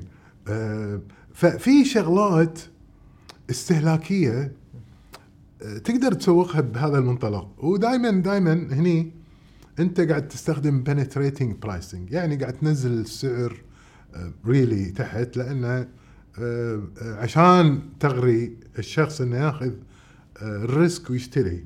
وانت عاده تبي الشريحه كبيره، تبي تبيع وايد، ايه تبي تبيع وايد، بس لازم لازم تسوي الشريحه محفوفه، يعني يعني شريحه كبيره بس يكون يكون بينهم عوامل مشتركه كثير عشان تستهدفها بنفس طريقه الرساله، اللغه اللي تستخدمها، لان هو استهداف. اذا انت عرفت طريقه الشريحه شلون يفكرون، شلون شي يحبون، وين عايشين، شنو مصروفهم اليومي، هذه المعلومات تبين حق المسوق ان هذا فعلا ممكن استهدفه ولا لا، اطلعه من الشريحه ولا اخليه بالشريحه واشوف اي تيست. يعني خاصه بالسوشيال ميديا ترى عمليه الاختبارات وايد قاعده تصير وتشيك وعلى طول، يعني اليوم بامازون بالاونلاين هذه بعلي بابا يعني تقدر تبيع وايد اشياء وتقدر تربح يعني. بس هل هني في ناس يفكرون بالسستينابيلتي، يبي يربح بس يبي هم يقدم حتى لو من دولة معينة التصنيع، بس في ستاندرد معين يعطيك المنتج كواليتي حلو كذا، سواء سماعات بلوتوث صغيرة كذا ممكن تحط عليها لوجو الخط بودكاست ها، وتعطيه هدايا مثلا أو كذا، بس سعرها مناسب جدا والكل يستخدمها. لكن لما تشتري شغله وتكون الكواليتي مثلا الشارجر ما يدخل او ما ما تقدر تشرجها، تحط عليها اكس وبعدين خلاص يعني هذه الشركه او هذا الاونلاين هذا خلاص ما تروح له يعني، و... وتقول حق ناس ثانيين، يعني تقول حق ربعك، تقول حق اصدقائك ان هذيلا. احنا احنا بعد هم طرينا بيبسي وكوكاكولا yeah. فهذه هم طريقه اعلان مختلفه ابي ها. افهمها، يعني ليش أسوي حرب مصطنعة بيني وبين شركة ثانية وتصير إعلانات مباشرة بيني وبينهم؟ شنو الهدف من وراها؟ ثقافة، ثقافة الأمريكية يحبون الهواش ويحبون يكونون الاثنين ضد بعض، ريبابليكان وديمقراط ها، اي نفس الشيء يعني. هي شوف هي آه يعني احنا احنا يعني بالتسويق، في عمل تسويقي ما ننصح في هذا الشيء، خاصة بثقافتنا هنا بالكويت وبالمنطقة، يعني إن إن أنت يعني اشلك في المنافس. أنا أنا كنت أدرب بالتسويق ودائما حريص إنه لازم لازم تطالع منافسينك، ومو بس كذي تدز لهم جواسيس وتعرف شو قاعد يسوون وشنو خطتهم وش راح يسوون اليوم. صدقني يا أخوي أقول لهم ما لكم شغل بالمنافسين بتة، تغير المبدأ. إيه ليش؟ لأن إذا أنت ركزت على نفسك وركزت على أعمالك الداخلية، سواء بالمنتج، سواء بالتسعيرة، سواء بالترويج، بالمكان، بالموظفين، بالإجراءات، بالأشياء المادية اللي داخل وبالمنتج، هني أنت راح تنجح مهما يعني سوى المنتجين راح تنجح. انك انت بس تطالع اللي برا وما تدري بالخمال اللي عندك وال والعوار الراس اللي قاعد يصير لما لما العميل يبي يشتري المنتج عشان يحصله، يعني يتعب نفسيا. فانت رتب امورك، يعني رتب، طالع طالع انظر الى داخلك. طبعا احنا ما نطالع داخلنا، داخلنا ضلمه، بس عادي اطالع يو الخراز كذا ولا كذا، عرفت قصدي؟ ف ف هي يعني, يعني تشوفها مو ناجحة أبو أحمد؟ شنو؟ حرب الإعلانات؟ لا هي مو مو ناجحة، هي ناجحة بثقافتها. يعني مثلا خليني أقول لك، يعني كوكاكولا مرة سووا حملة إبداعية إبداعية جابوا فندنج ماشين ذكية وحطوها في أماكن يعني خطيرة بأوروبا وساوث أمريكا وبأمريكا، الأماكن السياحية، وقالوا حق الناس أنا اليوم بشتري كولا وأدري إن أختي الآن في برج إيفل قاعد تصور برج إيفل ورايحة برج إيفل تشوفه وكذا، اشتري انا هني بالكويت بالفندنج ماشين ها واسوي الاهداء في باريس حق اختي واقول لهم اسمه الفندنج ماشين تروح تنادي اختي ها وانت ماشي كذي تلقى واحد يناديك الفندنج ماشين قاعد تناديك، وبعدين تطلع لك بالشاشه ان اخوك من الكويت وكذا هذا، وبعدين يطلع لك الكولا وتاخذه مستانس وكذا. فتشوف تصور يعني الناس في في في البرازيل وكذا، وهذا صار فيه يعني حركه وهذا. لكن انك انت تطلع عيوب الثاني هناك ماشيه ويحبونها ويتغشمرون فيها وكذا، بس احنا يعني يعني اخلاقياتنا وديننا ربما ومعتقداتنا ما تخلينا نطالع الاشخاص الثانيين بطريقه يعني ان ننزل معنوياتهم، مع ان في عندنا ما أدري مجلس الأمة مع مجلس الوزراء تصير هذه الأشياء، لكن لكن يعني قدام يعني إعلانات يحرص تحرص الشركة أو عادة يعني تبي تظهر العلامة التجارية بشكل أنيق ذو ذوق عام، فيه فيها كريديبيليتي، فيها فيها أخلاقيات، فيها مبادئ. بس أبو أحمد هي ما قاعد تطلع عيوب الشركة الثانية كثر ما هي قاعد تحرش فيه، يعني في تنقذه اي يعني ماكدونالدز برجر كينج مثلا اي صح، والحين قاعد الاحظها قاعده تصير مثلا هتحرش هذا قاعد يصير بالسعوديه إيه؟ بتويتر إيه؟ بين شركه وشركه إيه؟ يصير فيهم كذي او على السعوديه بتويتر جبارين اي شغله تويتر يعني. فاحنا ما نروح حق العيوب، نروح حق ان انا اتحرش بمنافسي عن يا. طريق الاعلانات يا. شلون راح تخدمني؟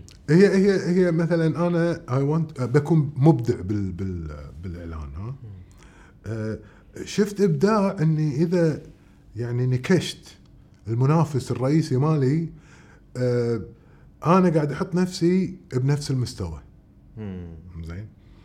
وصارت عندنا بالبنوك يعني كان في بنك كبير وهذا وفينا يعني البنوك الثانيه تبي تكون هي بنفس المستوى وكذا ويصير حرب زين بس مخفية عن طريق البريس ريليسز وبالجرايد وكذي إعلانات. مثلا واحد طلع منتج واحد ثاني يطلع بمقالة إن المنتج هذا عندنا وطلعناه وكذا وهذا، وربما ما عنده بس شنو عشان إنه ما يكون هذا حالي من حالك إيه حالي من حالك وأنا سواسية وإحنا كذا، على أساس يضبط نفسه. يعني مثلا ماكدونالدز إحنا ندري ماكدونالدز هو التوب، برجر كينج هو السكند، كوكاكولا على إيه على الأقل بأمريكا كوكاكولا هو التوب وبعدين بيبسي كولا هو السكند يعني وقيسها وايد أشياء.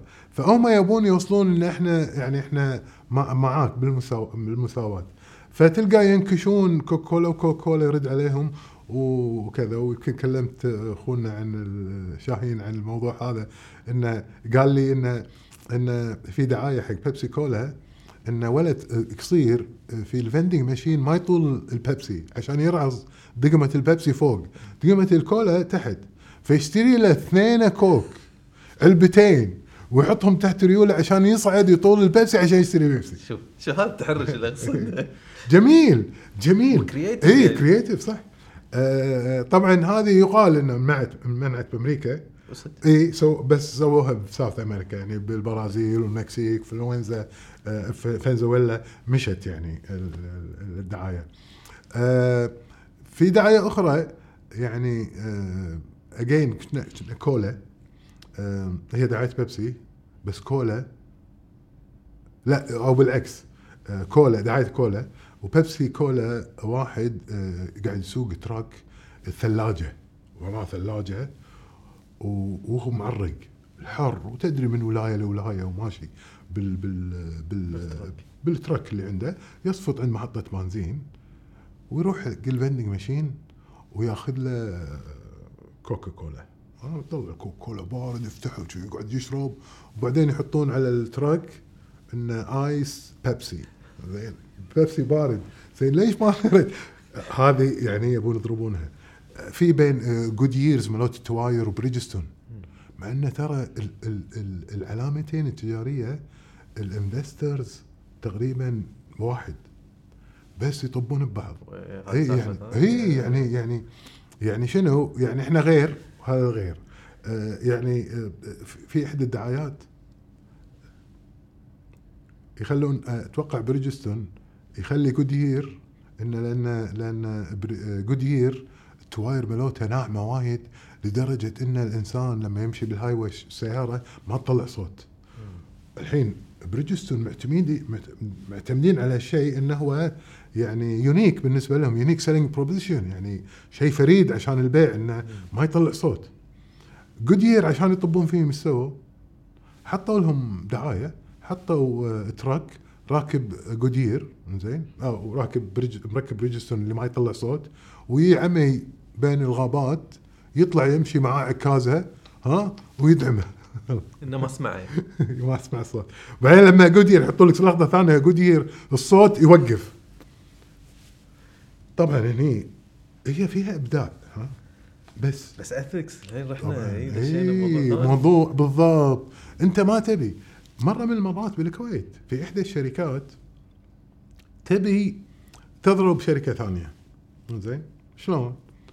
قبل أيام نوكيا وأيام التليفونات اللي مو ذكية زين كنا ندز المعايدات اس ام اس بالاس ام اس او ام ام اس اي او ام ام اس وتاخذ وقت على ما تطرش زين. فاحدى الشركات طلعت في منتج معين عن طريق اللابتوب تدخل كل الكونتاكت مالتك برساله واحده، تضرب زر تروح كل الرسائل حق المجموعه مالتك اللي بتقول لهم عيدكم مبارك مثلا. فشي يسوون عشان يوصلون هذه الرساله مالتهم حق الجمهور حق السوق؟ حتى واحد قاعد يطبع زين، بقى يحطون واحد ثاني عن يعني هذاك الشركه الثانيه على اللابتوب ويروح يشرب قهوته وكذا، وهذاك يحطونه بعدين قاعد يسوي شيء للحين، وبعدين يحطون هذاك قاعد يلعب تنس راح يلعب تنس الاخ، بعدين يردون على هذاك للحين لدرجه انه لاف اي البهم بباندج وطالع دم احمر. يعني تصور انت يعني شنو من الالم اللي هو قاعد يدز مسجات، وبعدين يطلع العلامه التجاريه مالتهم. انت الحين سويت انت حطيت الالم مع العلامه التجاريه، فانا لما اشوف العلامه التجاريه راح اتذكر الالم واتذكر ايد هذا اللي ملفوفه وطالع منها الاحمر راح وايد اجريسيف عاد ايه. ف ف فهي العمليه في طريقه انك تقدر تجذب الجمهور وتقدر تخلي الاعلان مالك والترويج مالك يروح فايرل وكل مكان يتداولون الناس بطريقه وايد اذكى من غير ما يعني تروح بهذه الطريقه وتحاول انك انت تذم المنافسين. ذمة المنافسين كأنك تطلعك انك انت ايه لانك ضعيف. زين على طاري الاس ام اس والام ام اس، شنو علاقة حمزة تقي بطاش ما طاش؟ والله مالك هذه وين عرفتها؟ هذه طال عمرك في فترة من الفترات اشتغلنا مع نوكيا ايام نوكيا.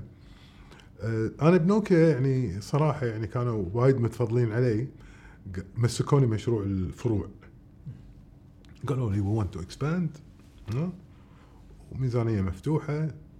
فمن عشرة فروع سويناهم خمسة وثلاثين فرع إن شاء الله بالكويت بالكويت ودشينا بكل مكان، حتى لدرجة إن قعدنا نفكر وبدأنا مشاريع إن نفتح بالسعودية ومساع ودعم ومساعدة من نوكيا الأم. ليش؟ لأن اللي بالسعودية الموزع معتمد على التوزيع حق المحلات العادية، فمو محترم البراند وكذا وهذا، فكان في توجه يعني وفي كان خطة أن نتوجه هناك. بعدين تغيرت أعضاء مجلس الإدارة وكان عندهم فكر غير وكذا. هذا الحكي أي سنة؟ هذا تقريبا بال يعني تقريبا خلينا نقول من ألفين إلى ألفين وثلاثة ألفين وأربعة. بعدين لما يعني توسعنا بالفروع وصارت الفروع الحمد لله شغاله وبروفيتبل وكذا، قالوا لي نبيك تسوي يعني إدارة حق البي تو بي، يعني تسوي خدمات حق البزنسز، حق إيه حق البزنسز، حق الشركات، حق البنوك وكذا. وكانت موضوع الاس ام اس وايد كان حيوي.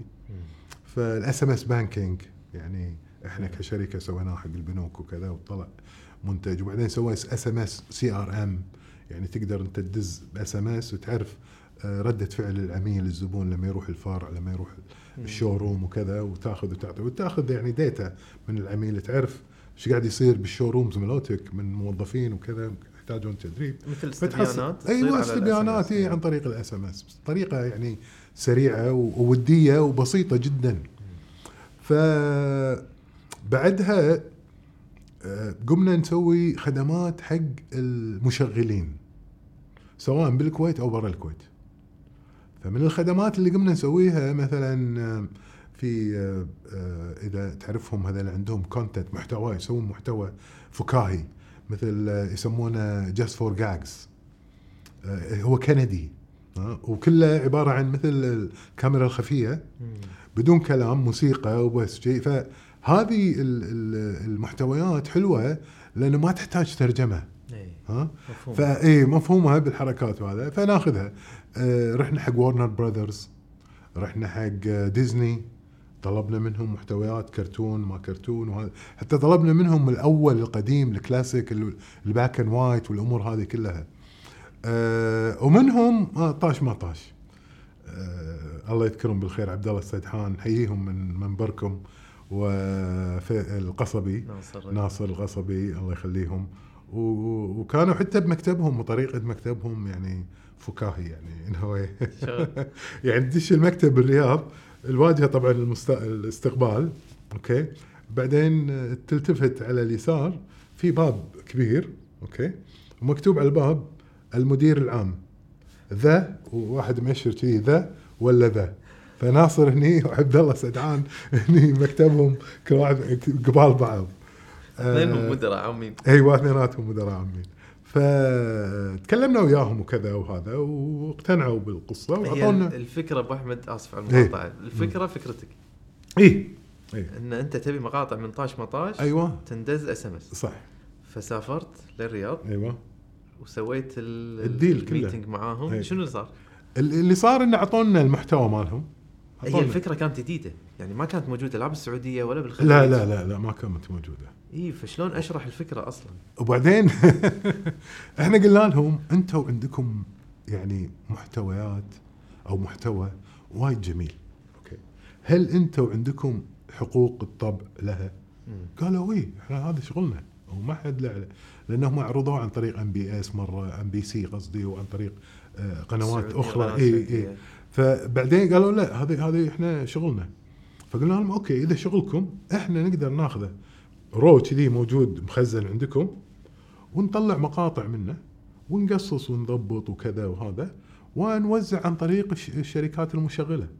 يعني الشركات المشغلة كانت وقتها تحتاج إلى زيادة دخلها، فتبي خدمات زيادة وكذا، خدمات أخرى. وإحنا كنا من قبل كنا نسوي الواب حق وقتها إم تي سي، تذكري الواب هاي كان كونتنت يعني على حسب الشبكة وهذا. بعد تطور الشبكة صارت لا فيديوهات وتشوف كرة قدم ومسابقات وكذا. ف... فكان عندنا رحمة الله عليه صلاح ال... صلاح ال... سيت الاسنين ماله رحمة الله عليه، كان فنان، كان هو اللي يشوف الفيديوهات ويختطف يعني دقيقة أو أو ثماني من مقطع معين ويقصصه وهذا، ويسوي مور يعني طبعا مع مع تيم، ويسوونه مور كومباتبل حق التليفونات، لأن قبل حتى التليفونات شاشاتها مختلفة، فلازم تسوي كونتنت حق التليفون حق النوع معينة وكذا.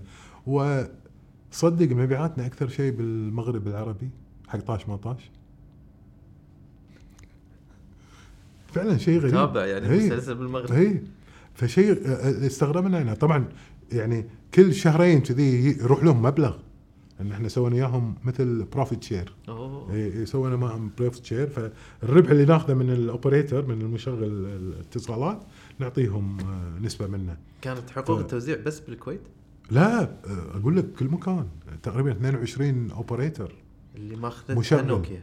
ايه احنا عن طريقنا من طريقنا آه نوزع حق آه كان وقتها إم تي سي، ونوزع حق السعودية، ونوزع حق مصر، ونوزع حق المغرب، كل المشغلين يعني، وخاصة لما زين كان عندهم اثنين وعشرين مشغل لما أيام سعد البراك لما شروا وكذا وهذا كبروا احنا معهم كنا، فدخلنا بالجروب وتوسعنا في المحتويات هذه. زين أبو أحمد، في في أنواع جديدة للتسويق، يعني بيل جيتس قاعد يتكلم ان انجح طرق التسويق الحديث اللي هو التسويق القيمي. شنو التسويق القيمي؟ التسويق القيمي طال عمرك انك انت يعني تفكر، ما تفكر بالمنتج مالك ولا تركز على المنتج والخدمات اللي عندك، تركز بالعميل او المستهلك او المستخدم لهذا المنتج او لهذه الخدمة. شلون يعني؟ فعلا فعلا تعرف الشريحة اللي انت مستهدفها وتحقق لها القيمة اللي هي تبيها بالسعر المناسب لها. ف يعني وطبعا فيها وايد من شغلات الاخلاقيات، يعني انت ما تسوي يعني يعني قبل احنا محلاتنا كان ادش محل في قرطاع وراء البياع مكتوب عليها البضاعة لا ترد ولا تستبدل. صح. شنو يعني؟ يعني كأن هذا البياع أصلاً مو مصدق إن بضاعته طلعت تبي ترجعها، نو يقول لك ما ترجع، مو واثق من بضاعته. التسويق هذا يقول لك لا يبا، أنا بضاعتي هذه أنا تعبت عليها، إذا ما تبيها أشكرك يجيبها إحنا ناخذها، وتأخذ مبلغ كامل، ما يعطيك لا كوبون ولا شيء، يعني تأخذ المبلغ كامل. وبدأت يعني في طريقة، يعني مثلا بأمريكا في واحد بهواي كان يعني شغلته بالشارع، عنده تيشيرتات بيضة ورسام، هو يقعد يرسم لك على التيشيرت وهذا، بعدين يبيعك بعشرة دولار، مع أنه بالسوق ذاك بيت أيامنا تروح المحل تأخذ لك ثلاث تيشيرتات بتسعة دولار، لأنه هذا بالشارع قاعد يبيعها بعشرة دولار. بعدين يقولوا مستثمرين كانوا يقولوا له تعال يبا احنا نحط لك محل ومصنع وهذا، وسووا اسمه كريزي شيرت، تدري ايه موجود، وتدري شنو يعطيك وارنتي حق التيشيرت اللي تشتريه. طبعا الحين التيشيرتات كلها على تسعة وثلاثين وتسعة وعشرين دولار بس بس كواليتي مميز، وبعدين يعطيك لايف تايم وارنتي، تيشيرت لايف تايم وارنتي. واحد من أصدقائنا وائل الله يذكره بالخير رايح أمريكا كذي، عنده بزنس تريب من اثنتي عشرة سنة أو ستة عشر سنة مو رايح، وهو شارد تيشيرتات من لوس أنجلوس، وصدف إنه يكون في سان فرانسيسكو وشاف المحل، كان عنده ثلاث تيشيرتات قديمين من تحت شققوا شوية يعني كذي، كان يوديهم، وفعلا هذا خذاهم منه وحطهم، قال له نقلك ثلاثة أخرى، طلع بتشارات جديدة. خسارة هاي. بس شنو السمعة؟ يبني سمعة. السمعة. يبني إيه طبعاً السمعة تبي تعطي ثقة، فهذا يقول لك أنا التيشيرت اللي سويه كواليتي واعتمده، وإذا أنت ما عجبك رجع لي تأخذ واحد اللي تبيه. طبعاً بدأوا بعدين الشركات كلها تسابق على موضوع إنه لا أنا بضاعتي مهمة وتقدر ترجعها أي وقت، وبعدين صارت قانون قانون يعني بالحق المستهلكين، حماية المستهلك إنه لازم تحط قانون. طبعاً بأوروبا والدول الغربية، وبعدين شوي شوياتنا يعني حتى عن طريق الفرانشايزر وهذيلا قاموا يضغطون حق حتى حق الوكيل المحلي انه يطبق هذا الشيء، لانه يقول لك لا هذه يعني معامله حق الانسان، وانت تحترم الانسان اللي قدامك، فبالتالي اذا ما عجبته البضاعه ممكن يردها، وتخلي الكاستمر يصير في ولاء. يعني اذكر ابو احمد بامريكا سنه من السنين كان جهاز الايفون مكسر، الشاشه كلها مكسره، وانت تدري بامريكا تعتمد اعتماد كلي على تليفونك، بالضبط، الباص والمترو كل شيء، صح، كله بالاب. فاذكر صار لي موقف ان التليفون كان فيه ثلاثين خمسة وثلاثين بالمئة البطاريه، امم واقف محطه الباص ناطر الباص، يا الباص ابي اطق التيكت ما مشى، طفى التليفون. ايه. أرد شغلة يقول لي يشحن التليفون، فاضطريت إني أدفع وركبت الباص. كان أروح حق أبل ستور. مم. قلت له الموضوع صار معاي واحد اثنين ثلاثة، الشاشة كلها من تلفة، بس أنا الجاي بشحن إن لا البطارية في مشكلة. آه أوكي. وحطتني موقف محرج إني أنا رحت الباص وأخرت الناس وكذي. بحمد صدق إنه يعتذر إنه ليش جهازنا حطك بهالموقف. وراح دخل داخل طلع لي جهاز جديد وشحن التليفون قدامي وقال لي إذا صارت في أي مشكلة ترجع لي إياه وتأخذ واحد ثاني. فهذه تخليك أنت طول عمرك ما تغير أبل. طبعا بموقف واحد. إيه صحيح صحيح. وبعدين تتكلم تقول القصة، فهم عارفين هذا الشيء. فيقول لك أنا ليش أزعل العميل مالي وضايقه وكذا، يسهلون هلك. وهم ترى يعني إذا بتطالع حتى بالفاشن الملابس والأمور هذه بين سيزن وسيزن يسوون ديسكاونت يسوون ديسكاونت ويسوون تنزيلات بالأسعار ربما توصل ل سبعين بالمئة. شنو معناته؟ معناته أنهم أوردي ربحوا بالبضاعة اللي باعها وبقت المتبقي. المتبقي هذا يظل بالستوك تكلفة عليهم، فأفضل له أنه يتخلص منه ويجيب بضاعة جديدة أفضل، فينزل السعر ويبيعه ربما أقل من التكلفة لأنه أوردي هو ربح فيه. نفس الشيء أبل التليفونات ترى هم يعني بالتبديل التليفون يسوونها بنسبة، يعني كل محل إيش كذا ربع تليفون لنسبة يعطونها زيادة عن التلفونات اللي هو باعهم، إن إذا لا سمح الله رجع واحد وعنده مشكلة بالتلفون تقدر تعطيه تلفون بديل. آه طبعا هذه عشان سمعتهم وعشان إن العميل يثق. يعني في وايد قصص يعني في شركات تسوي هالشيء على أساس يعني تمسك العميل ويكون ولاء له. يعني في إحدى مرة في إحدى الطيران آه صار عندهم اوفر بوكت البزنس، وكانوا يبون اثنين من البزنس، واحد يروح الفيرست كلاس وما عنده مشكله، اكيد يروح فيرست كلاس ما عنده مشكله، بس المشكله باللي بيرجع ايكونومي. أيه. شلون يخلونه يرجع ايكونومي؟ انا حاجز بزنس اي بترجعني ايكونومي بترجعني ايكونومي ولونج فلايت يعني سبعة اورز فلايت. شو تسوي؟ صعب. وشنو الشركه تقدر تسوي عشان تخليك ترجع ورا أو تغري أي واحد من اللي قاعدين بالبزنس إنه من الحال لا يبقى خلاص أرجع ورا؟ أعطيك تيكت فري. إيه بزنس كلاس another تيكت فري إذا لو تمحت هذا. وتقدر شو تقول لا لا يبقى أنا ما بيروح بروحي تيكت واحدة أبي تو تيكتس، ممكن يجيب لك تو تيكتس. فهني أنت عرفت إن هذيل الشركة لما يصير عندهم مشكلة عندهم إجراءات يسوونه عشان يحلون مشكلة العميل بسرعة بطريقة إنه خلاص يثق فيهم أكثر وما يزعل وما يزعل من قبل. يعني لا الثقة تزيد. يعني شلون تزيد؟ يعني أنت قبل لا تصير لك هالمشكلة كنت عادي مع الشركة، بس لأنه صارت لك المشكلة وردت فعلهم وياك وشلون تعاملوا وياك خلتك أنت أكثر. مرات أنا أقول حق الشباب اللي أدربهم أقول لهم بين فترة وفترة عملاكم حطوا لهم عرشوب خليه يطيح على وجهه وبعدين قومه وشيله ونظفه وقعد على ويجيب له ماي وقهوة وشي يرتب أموره وتضبط العملية يستأنس وكذا. يضحكون أقول لهم ليش تضحكون؟ إيه شوف إيه you don't ما ما له داعي تطق تطق العرشوب أو الطيحة أخو راح تصير لك مشاكل.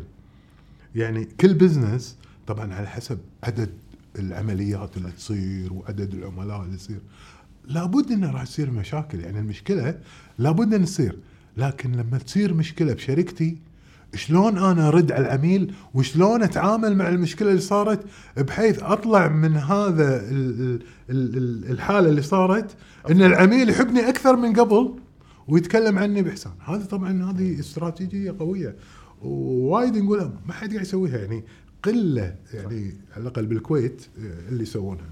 إحنا نادر عندنا ال ال خدمة ما بعد البيع. يا ما عندنا إحنا شيء اسمه أصلاً ك ك ك يعني كلمة الصيانة اللي هي المينتيننس مو موجودة. يعني ما نشوفها ما نشوفها بال بال بالواقع. ها لما تروح مكان مثل نيويورك تشوف بروكلين بريد صار له مئة وعشرين سنة. أنا أقول يا أخي هذا الجسر يعني مئة وعشرين سنة يعني وايد، شلون للحين وعليه قواري وعليه مشي وعليه سيارات وعليه تركات وماشي. لما تدقق وتشوف راح تلاحظ إن في مهندسين قاعد يصبغون وقاعد يعدلون وقاعد يرتبون على طول، صيانة شغالة. تشوف الإشارات، في واحد قاعد حاطله بين سيزن والسيزن حاطله سلم قاعد ينظف الإشارة عشان تطلع حمراء والخضر يطلع خضر بطريقة غير نمونة. النوافير نوافير على طول، وقت الزراعة، وقت الورود يحطون ورود، وقت هذا الشتاء كذا، على طول في تطوير وفي تدر... في صيانة حق كل ال... أنا بالكويت صدقني لو لو إحنا عندنا مفهوم الصيانة كل النوافير اللي شفتهم أنا على حياتي على الأقل، كان إحنا يمكن أكثر من تيفولي بالنوافير. هذه تيفولي بإيطاليا من أعظم المدن اللي فيها نوافير. راح نكون عندنا نوافير وايد، بس شنو عادي بنك مؤسسة كبيرة تسوي يعني لاندسكيب قدام المقر مالها وتحط نافورة وكذا، بعدها بفترة سنة سنتين ثلاث تلقى هذا اندفنت وصارت باركينج ولا صارت شيء ثاني. وما يعني ما عندنا حس هذا، والدليل يعني حتى يعني ما عندنا اولد اولد تاون الا لعل وعسى الباركيه هذه اللي ظلت الحمد لله يعني احترقت بس شوي يعني الله عافاها. يعني فيهم طريقه يمكن ما وصلتنا ايه؟ اللي هي التسويق المجاني. التسويق المجاني هو هو هو هو هم استراتيجيه انك انت شلون تستخدم المعلن هم وتستخدم خدمه اخرى ان تحط تحط المعلن فيها يسدد الخدمه هذه. وفي واحد من الاخوه الافاضل كانت فكرته انه يتعامل مع الشركات مالت الواي فاي الانترنت بحيث ان تصير خدمه الانترنت متاحه حق جميع المواطنين والمقيمين بالكويت ببلاش. شلون تكلفتها راح تندفع عن طريق الإعلان، البنوك، الشركات، الاتصالات، المتاجر اللي موجودة وهذا، فراح يصير لهم بلاتفورم. وانت قاعد تدش طالع ايميلك، قاعد طالع جوجل، تلقى بانر آد، تلقى كذا وهذا. فهي الفكرة يعني بمعنى يعني وجيز وسهل، هي انك شلون تستغل شركة بشركة. أخونا شاهين قال عن شغلة الأواني الماء، القنينات مالت الماء، فيقول الغطاء سووه مثلا ببراند معين أو علامة تجارية عليه، ها سددت سددت تكلفة الماء، زين الفلوس اللي خلوه الغطاء على العلامة التجارية سكرته. وبعدين قاموا يوزعون الماء حق المتسابقين أو عند الملاعب وهذا ببلاش، وقاعد يصحون الناس إنه يشربون ماء خاصة بالحر وبالهذا. بس اللي قاعد يأخذ الماء قاعد يشوف اللوجو هذا، فكأنه باع، كأنه اللي دش على إنستغرام أو أي وسيلة من وسائل التواصل الاجتماعي وشاف إعلان وضرب على رأس هذه هذا مبلغ أوكي دفع. فهي بطريقة إبداعية قاموا في بعض الجهات يسوونها وكأنها إنها هي تسويق مجاني، فتستغل شركتين أو تو سيرفيس بروفايدرز إن تحط اللوجو ماله على هذه وهو اللي يدفع الثمن وتقدم الخدمة حق العامة بطريقة حلوة وفري. يا خوش فكرة.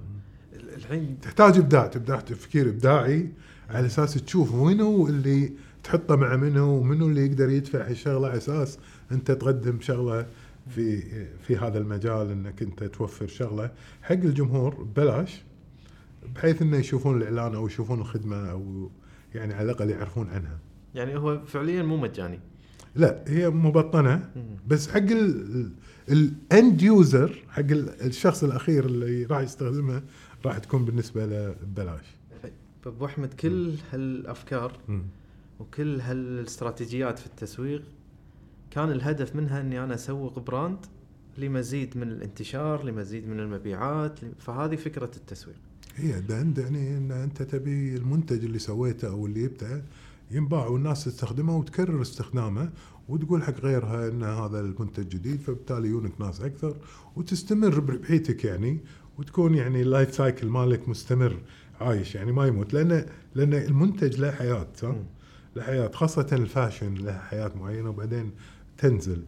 فشلون طبعا المسوق المميز يحط يضيف في وقت معين إضافة مثل أبجريد على المنتج على أساس يخليه لحد الآن بالسوق مطلوب.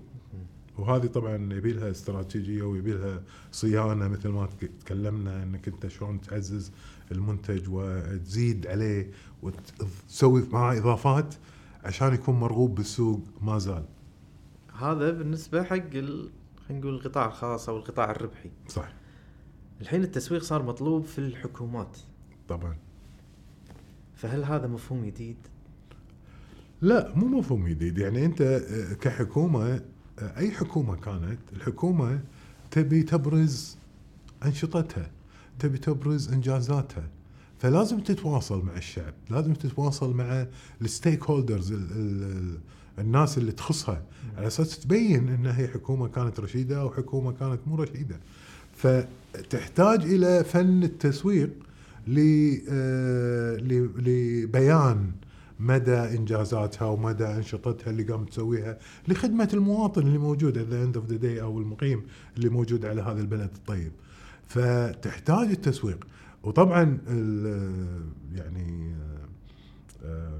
في الدول الغربية مرات تكون يعني يبون لهم opinion leader، يعني يبون لهم يعني مثل خلينا نقول واحد فنان مثلا أو واحد الناس تثق فيه يتكلم عن الحكومة هذه وإنجازاتها واللي سوتها وكذا، عشان إعادة الانتخابات ينتخبون نفس الأشخاص ونفس الأمور عشان يستمر بالنجاحات.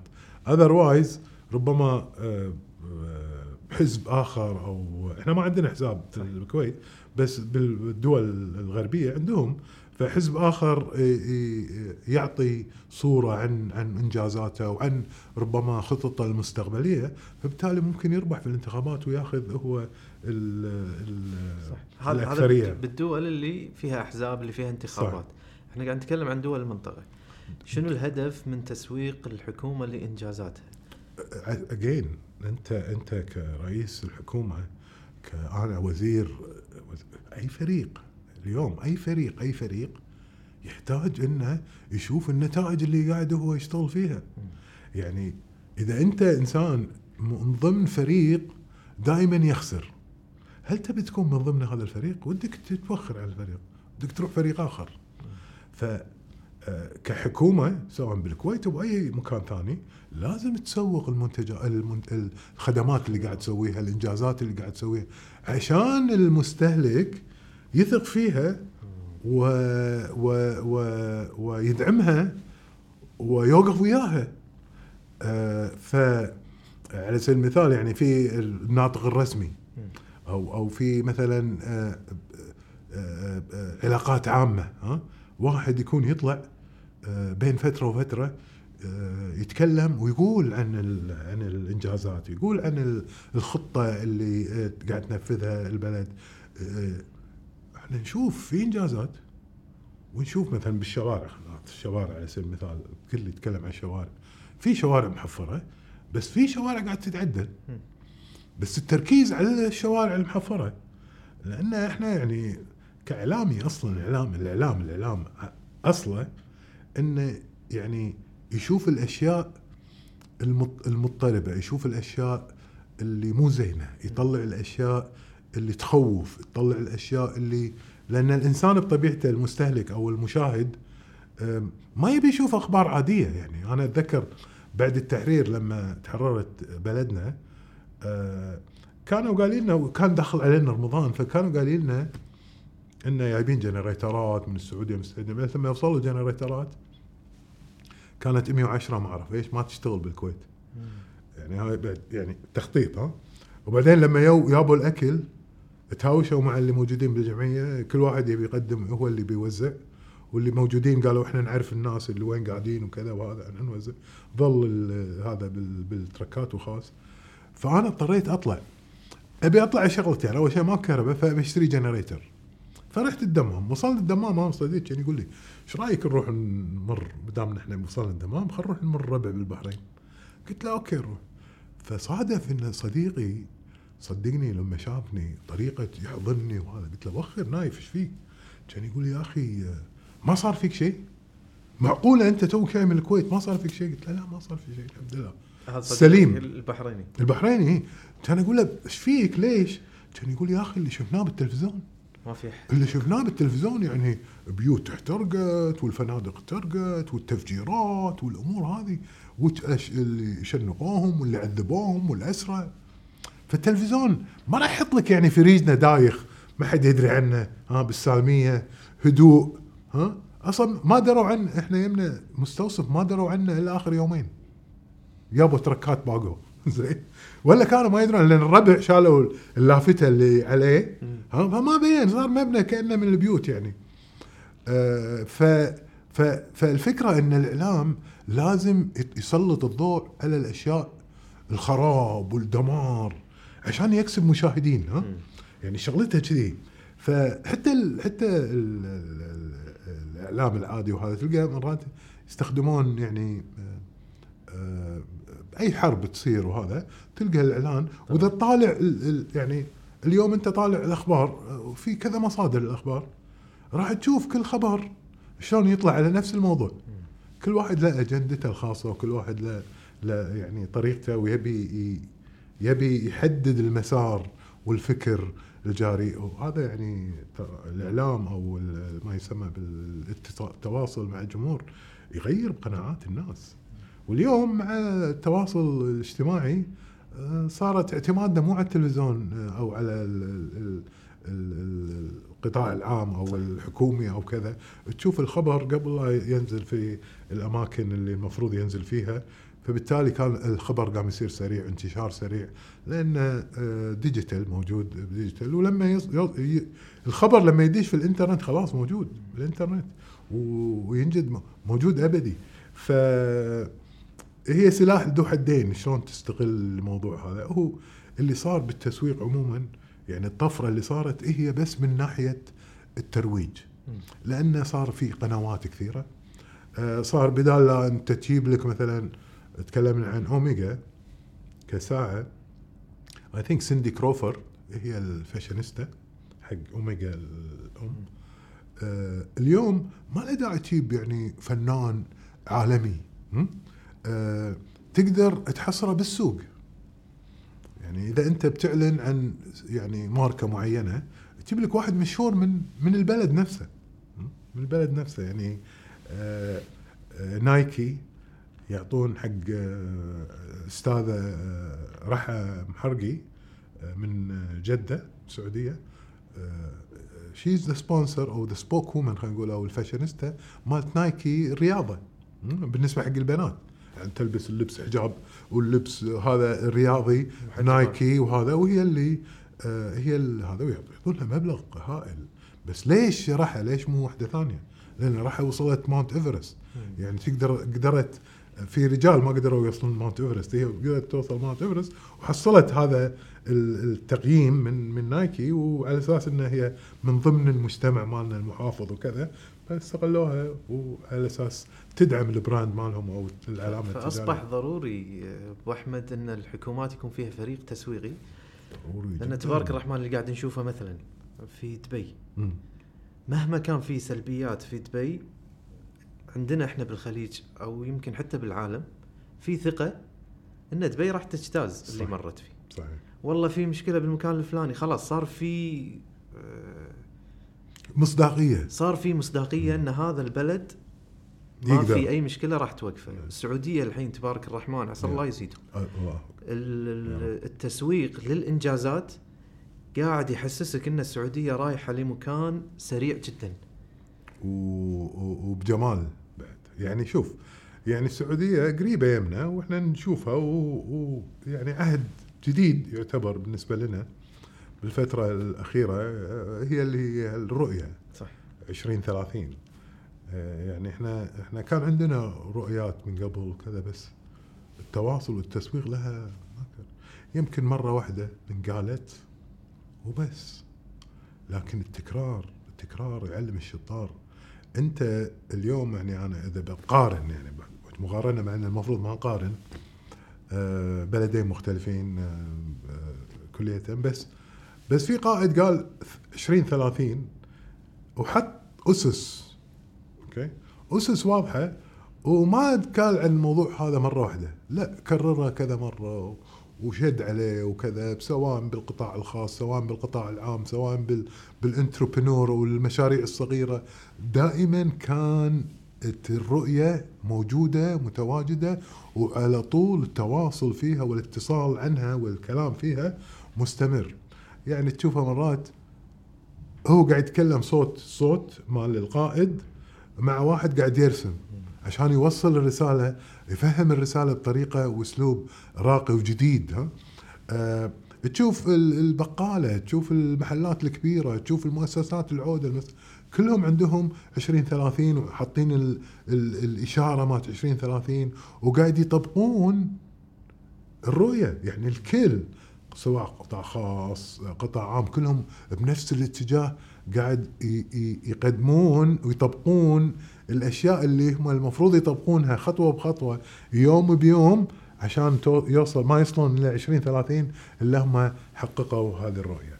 طبعا هذه تحتاج إلى دعم من فوق، تحتاج إلى توجيه من فوق، أه تحتاج إلى أه إلى أه إن القائد هو اللي أه خلينا نقول أه يتكفل في أه أه يعني يوخر المعوقات اللي تواجههم والتحديات اللي تواجههم، يوخر ويخلي العملية لهم سهلة عشان ينجزون عشان يطبقون. ولما يكون في نجاحات بسيطة الإنسان يتشجع أكثر ويستمر. آه لكن إذا بين فترة وفترة تلقى نجاح يلا ييك ما, ما عندك حافز، فنجاحات قاعد تشوفها سريعة هناك وشيء جميل وتطور. يعني أنا أقول لك يعني يعني على سبيل المثال على سبيل المثال محطة الباص اللي مالت الباص محطة المواصلات العامة تحفة، تحفة جمالية يعني كلها زجاج وفيها كاميرا والباب يفتح تكييف وقاعدة حلوة وأتوقع فيها واي فاي.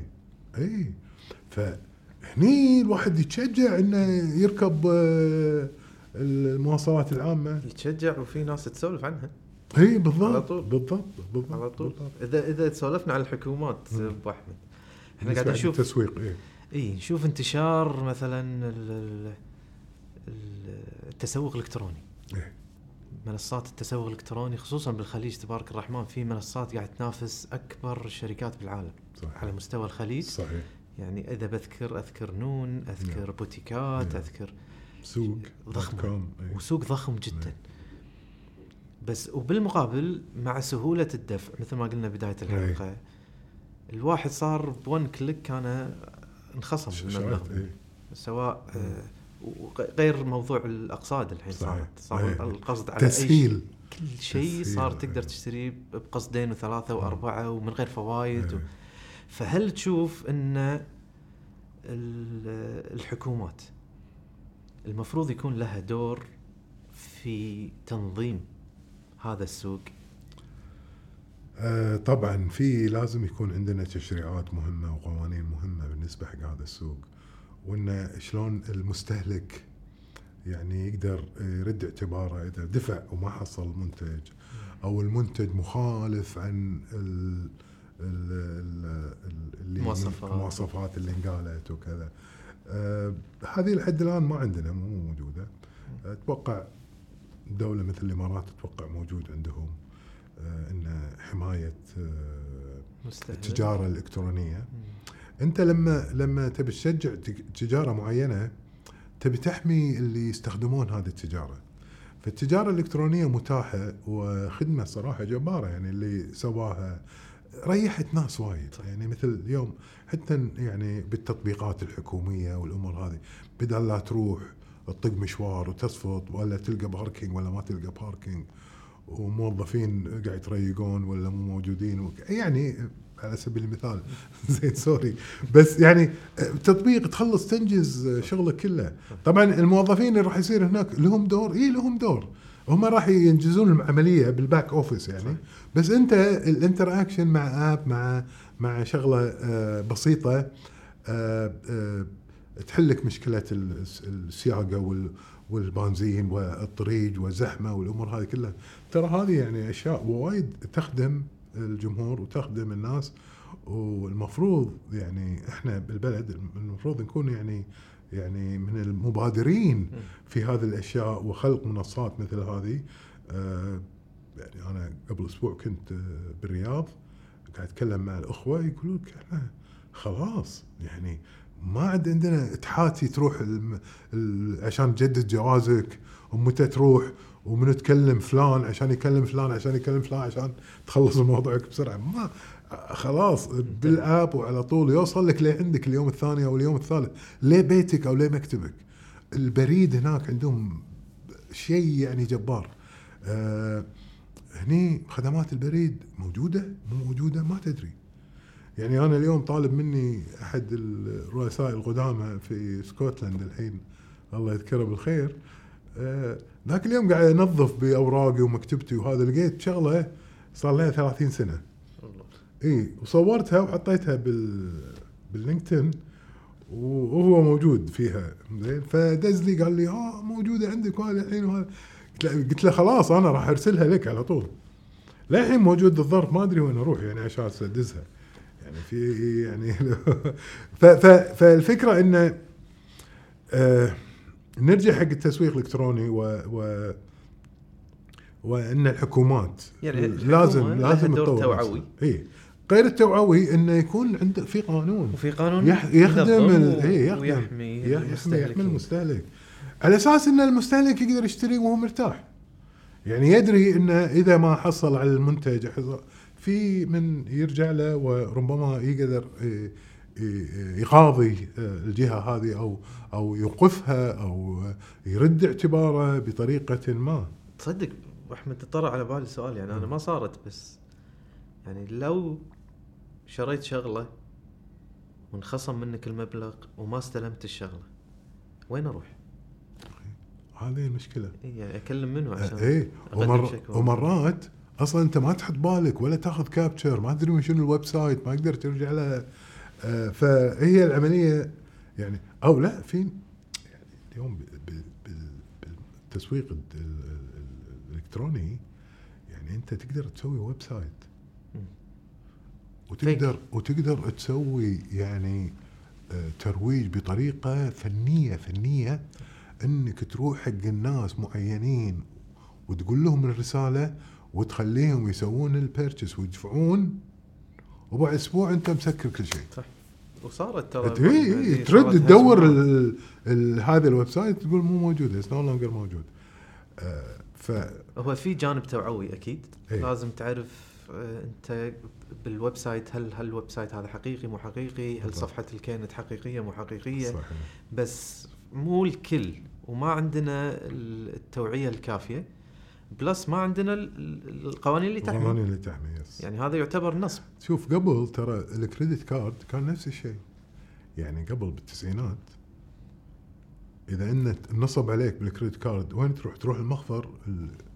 مدير المخفر ما يدري شنو ضابط ما يدري شنو كريدت كارد هو ما يستعمله ما يعرفه فبالتالي عندك مشكلة. يعني أتذكر إحنا مرة صارت عندنا آه يعني تزوير لما كنا بالبنك اضطر, اضطر المدير العام يكلم مدير عام المباحث ها عشان يسمعني ويسمع القصة ويسمع الم... المشكلة اللي صايرة عشان يجبر اثنين من المباحث يشتغلون وياي عشان نصيد المزور لأنه ما عندهم ما ما يعرفون فتضطر أنت تفهم وتدرس. هذا الحين المفروض مع مع المباحث الإلكترونية وكذا هذول كلهم مهندسين وشباب ويعرفون ويقدرون يعني ربما يقترحون بعض القوانين وعندهم وشايفين بعض الشكاوي وشايفين بعض الأشياء اللي قاعد تصير وقاعد يقومون في مجهود جبار ربما بس أجين ما يبين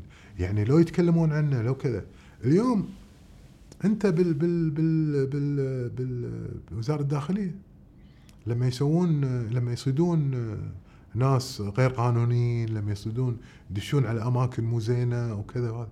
يا أخي ليش ما وياهم كاميرا؟ اليوم الكاميرا بالتليفون يا أخي، وتقدر تسوي فيلم فيها وتقدر تعرض وتوري. هذه التوجيهية تخلي تخلي الإنسان اللي ضعيف نفس يخاف، ها، واللي كذا يشوف إنه, إنه لا والله فعلا ديرة فيها قوانين وفيها انضباط، مو ديرة طوفة هبيطة وكل ياخذ وينبش ويمشي وكذا وما حد ما حد يصيده. هذه بارت اوف التسويق، يعني التسويق تشوف يعني المملكة السعودية وتسويقاتهم حق الانجازات اللي قاعد يسوونها شيء رهيب.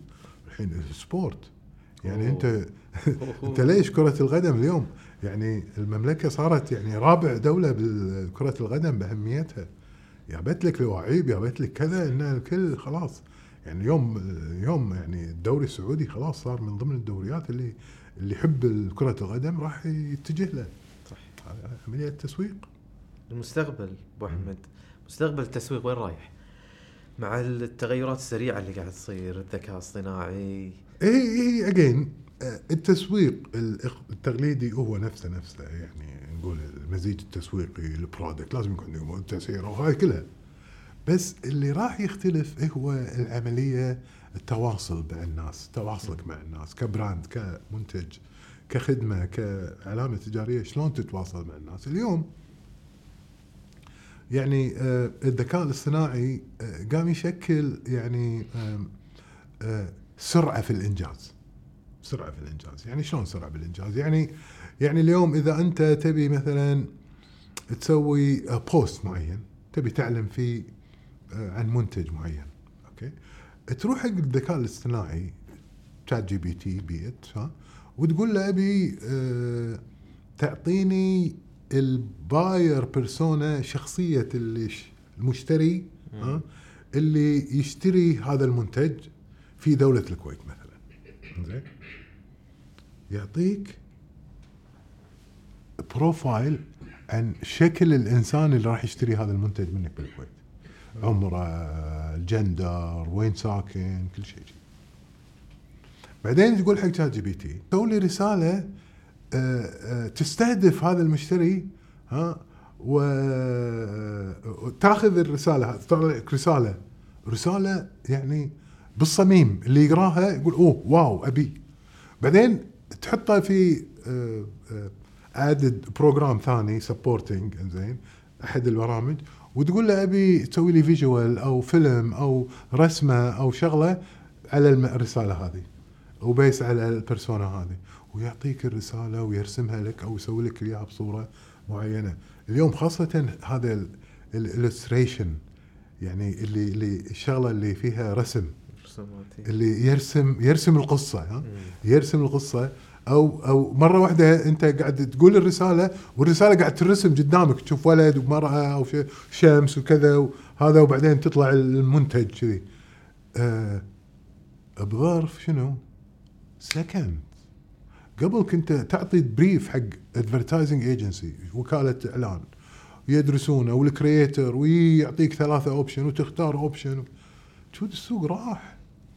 اليوم لا، هذه تعطيك طبعا إذا أنت إذا واحد يعني هو الكرييشن عنده بالكرياتيفيتي والأمور هذه ومبدع، وهذا البسيط الإعلان البسيط اللي طلع وهو يؤدي الغرض الإعلان، بس يقدر يلونه ويضبطه ويعدل فيه ويطلعه بطريقة وايد أفضل من لو هو اعتمد على نفسه أو اعتمد على اللايبرري أو المكتبة اللي عنده اللي فيها مثلا خلينا نقول أشكال أو أغراض اللي يستخدمها. والكوست أقل، ماكو ماكو كوست، إيه كوست مينيمم.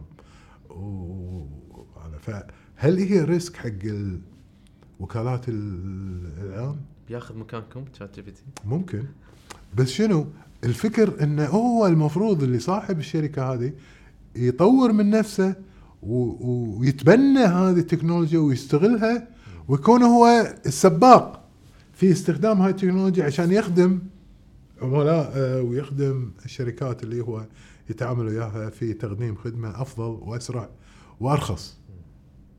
فأنت شلون تغير دورك؟ لأن احنا كبشر نتغير يعني ونجدد. في ناس وايد خايفين من الذكاء الاصطناعي، يعني اليوم الذكاء الاصطناعي في في برمجة كدكتور.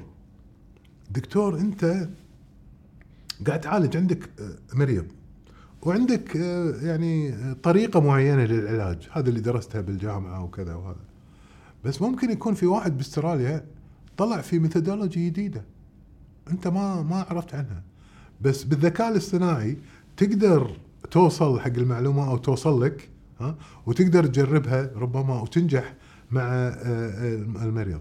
الدكتور مع اللي يسمونه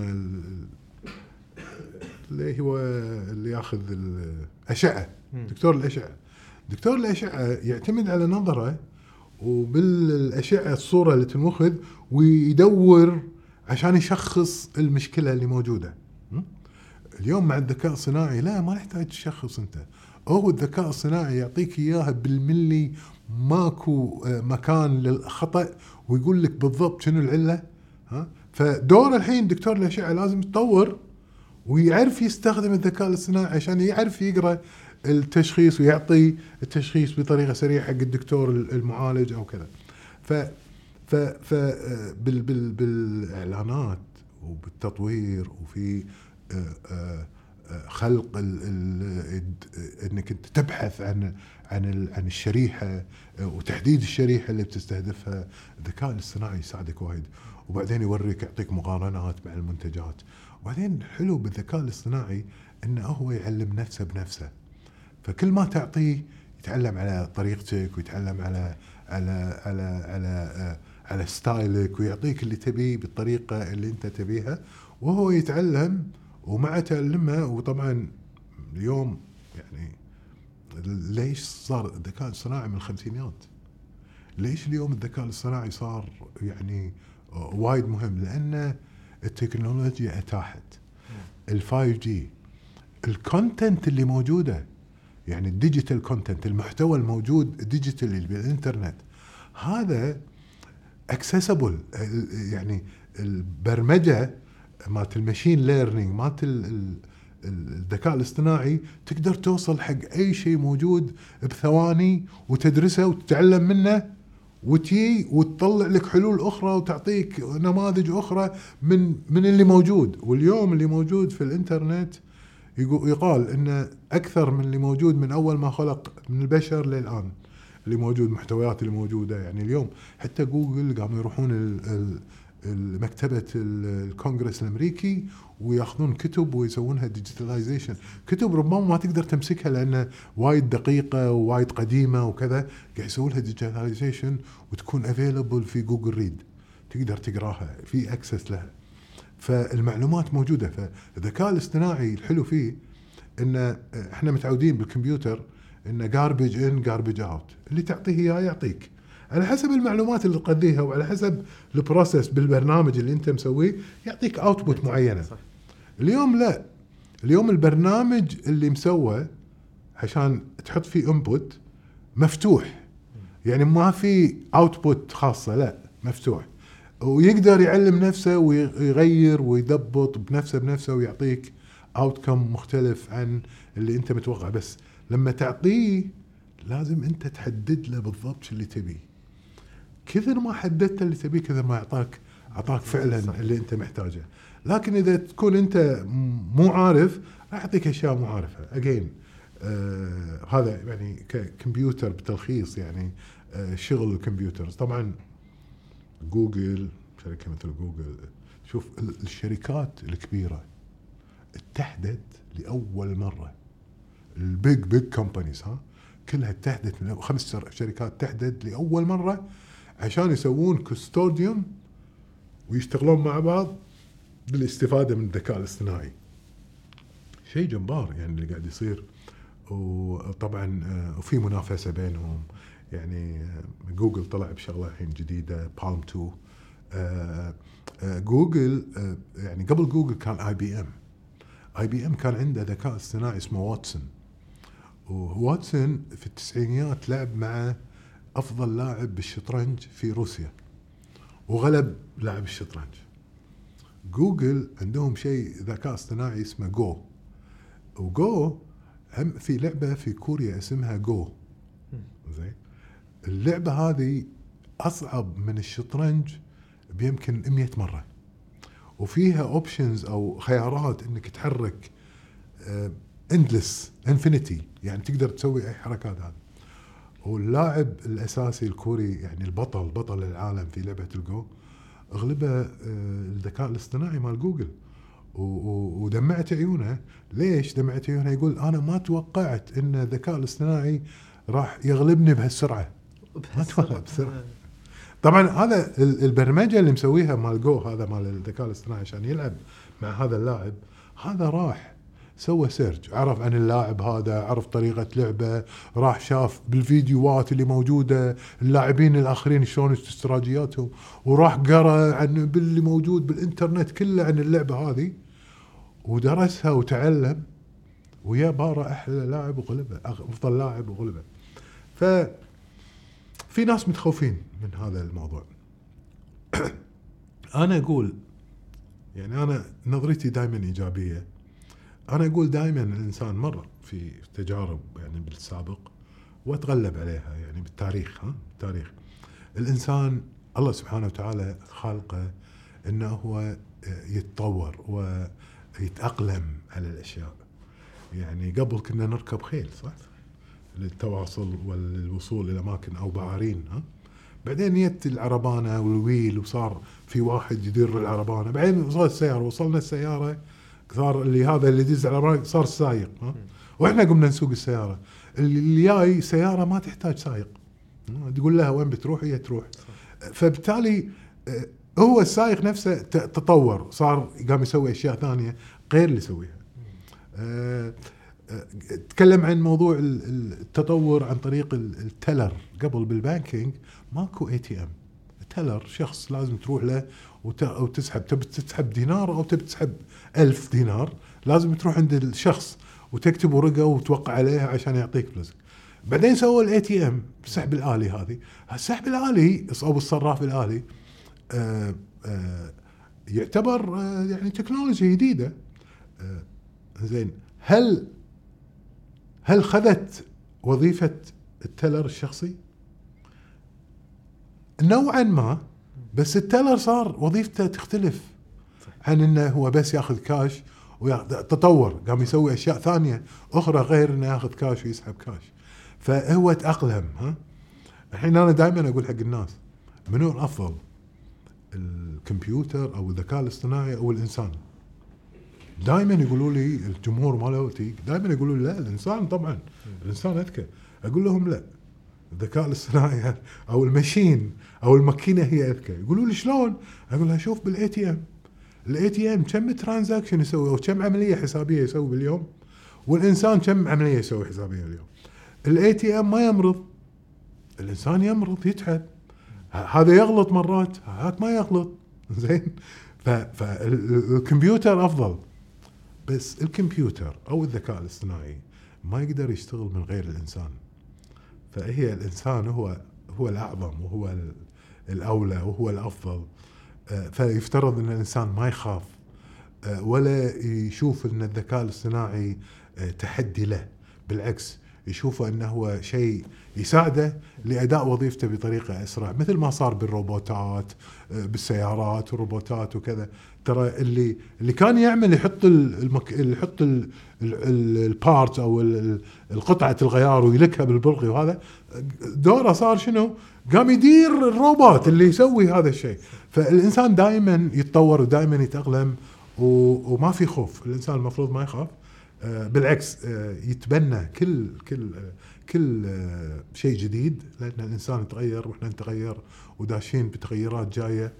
فالمفروض نتطور، وعيالنا ما شاء الله عليهم الصغار يعني ايه بالنسبه لهم هذا بيس اوف كيك. يس الحين ابو احمد احنا عندنا سبونسر فالو، اي شفته حلقتنا عن التسويق، اي وانت استاذ التسويق. شلون نسوق فالو؟ اول شيء انا اشوف الباكج، اي هذا الباكج وايد حلو، الباكجينج والمنتج جميل جدا، اللوجو حلو، سمبل ستريت فورورد، بس حلو تقول القصة، قصة الإيطالي يعني حلو. ترى الإنسان إحنا كبشر متعودين على القصص، وأفضل طريقة تتكلم عن العلامة التجارية، عن الخدمة مالتك، عن أي منتج عندك، عن طريق تقول القصة مالته. أه والقصة الإنسان يعني من صغر يسمع القصص، فإحنا مبرمجين إن من واحد يقول لنا once upon a time أو في مرة من الأرات أو يوم من الأيام أو بسنة ألف أو وقت الغزو، عرفت على طول نبي نسمع نبي نسمع القصة، نبي نسمع الرواية. فالرواية والقصة وايد حلوة إنك أنت تستغلها في مشروعك التسويقي حق أي منتج أو حق أي شغلة. أه القصة طبعا في واحد يبي بأمريكا يبي برهن مدى قوة القصة في الإعلان وفي التسويق وفي البيع، فسوى قام وشرى عن طريق إي باي، شرى قطع قطع بسيطة بدولارين دولارين ونص ثلاث دولارات دولار ونص، يعني الأفريج بسيط عنده، وشرى مئتين قطعة يعني صرف عليهم بأربعمائة دولار تقريبا، ودزهم. هو هو يعني يسوي بحوث ويسوي بحث، وهو شغله بالجورناليزم، ما جورناليزم الكتابات ما الكتابات، فعنده أصدقاء وايد في المجال هذا، ريبورترز ما ريبورترز وبالجرايد ويكتبون وكذا. فدز لهم صورة المنتج اللي هو شراه مئتين قطعة، هم دز حق مئتين رايتر، وقال لهم كل أبي منكم تكتبوا لي قصة عن المنتج هذا، تألفوا لي قصة تألفوا لي قصة سطرين ثلاثة أسطر بس، ما أبي قصص وايد. وقالوا له ليش يعني؟ قالوا له أنا قال لهم أنا قاعد أسوي يعني بحث لمدى قوة القصة للمستهلك والمشاهد ولي هذا. أنا أقول له أوكي ما عندنا مانع، منتج واحد نسوي قصة، فكتبوا له قصة، ردعوا بالقصص وهي الصورة. قام ورجع وباع البضاعة اللي شاريها عن طريق إيباي مع القصة. هي هو كم شراها؟ هم شراها كلهم كلهم كلهم بأربعمائة دولار، زين يعني أبو دولارين كل قطعة. وها في قطعة من القطع رأس حصان معمول بالجبس وكذي ورأس حصان، شاري يمكن بدولارين ونص مع القصة، انباع بأربعين دولار. آه كل طلع مبلغ تقريبا أربعة آلاف وشيء. فهذا يتبين لك مدى القصة، القصة وايد مهمة. آه فأي أي مسوق، أي شغل واحد مبتدئ يبي يبي هذا لازم يقول قصته. ترى أبل يقولون قصتهم بالإعلان مالهم اللي هو think differently، فكر بطريقة مغايرة. يقولون قصتهم إن إحنا ما نحب الوضع المسلم فيه، لا نبي إحنا نغير، إحنا إحنا غير، إحنا إحنا المغيرين، إحنا مثل هذا وفلان وفلان. فتبي تكون من ضمننا، من ضمن المجتمع مالنا، من ضمن الكوميونتي، من ضمن النادي مالنا. حياك الله أخوي العود حمزة تقي، حبيبي مشكور وايد على وقتك. العفو عزيز وغالي، ونورتنا وشرفتنا. أنا الشرف لنا، ونور نوركم طال عمرك، طول لي عمرك حبيبي، شوفك على خير إن شاء الله. شكرا شكرا أستاذ الكريم، هاي الساعة المباركة.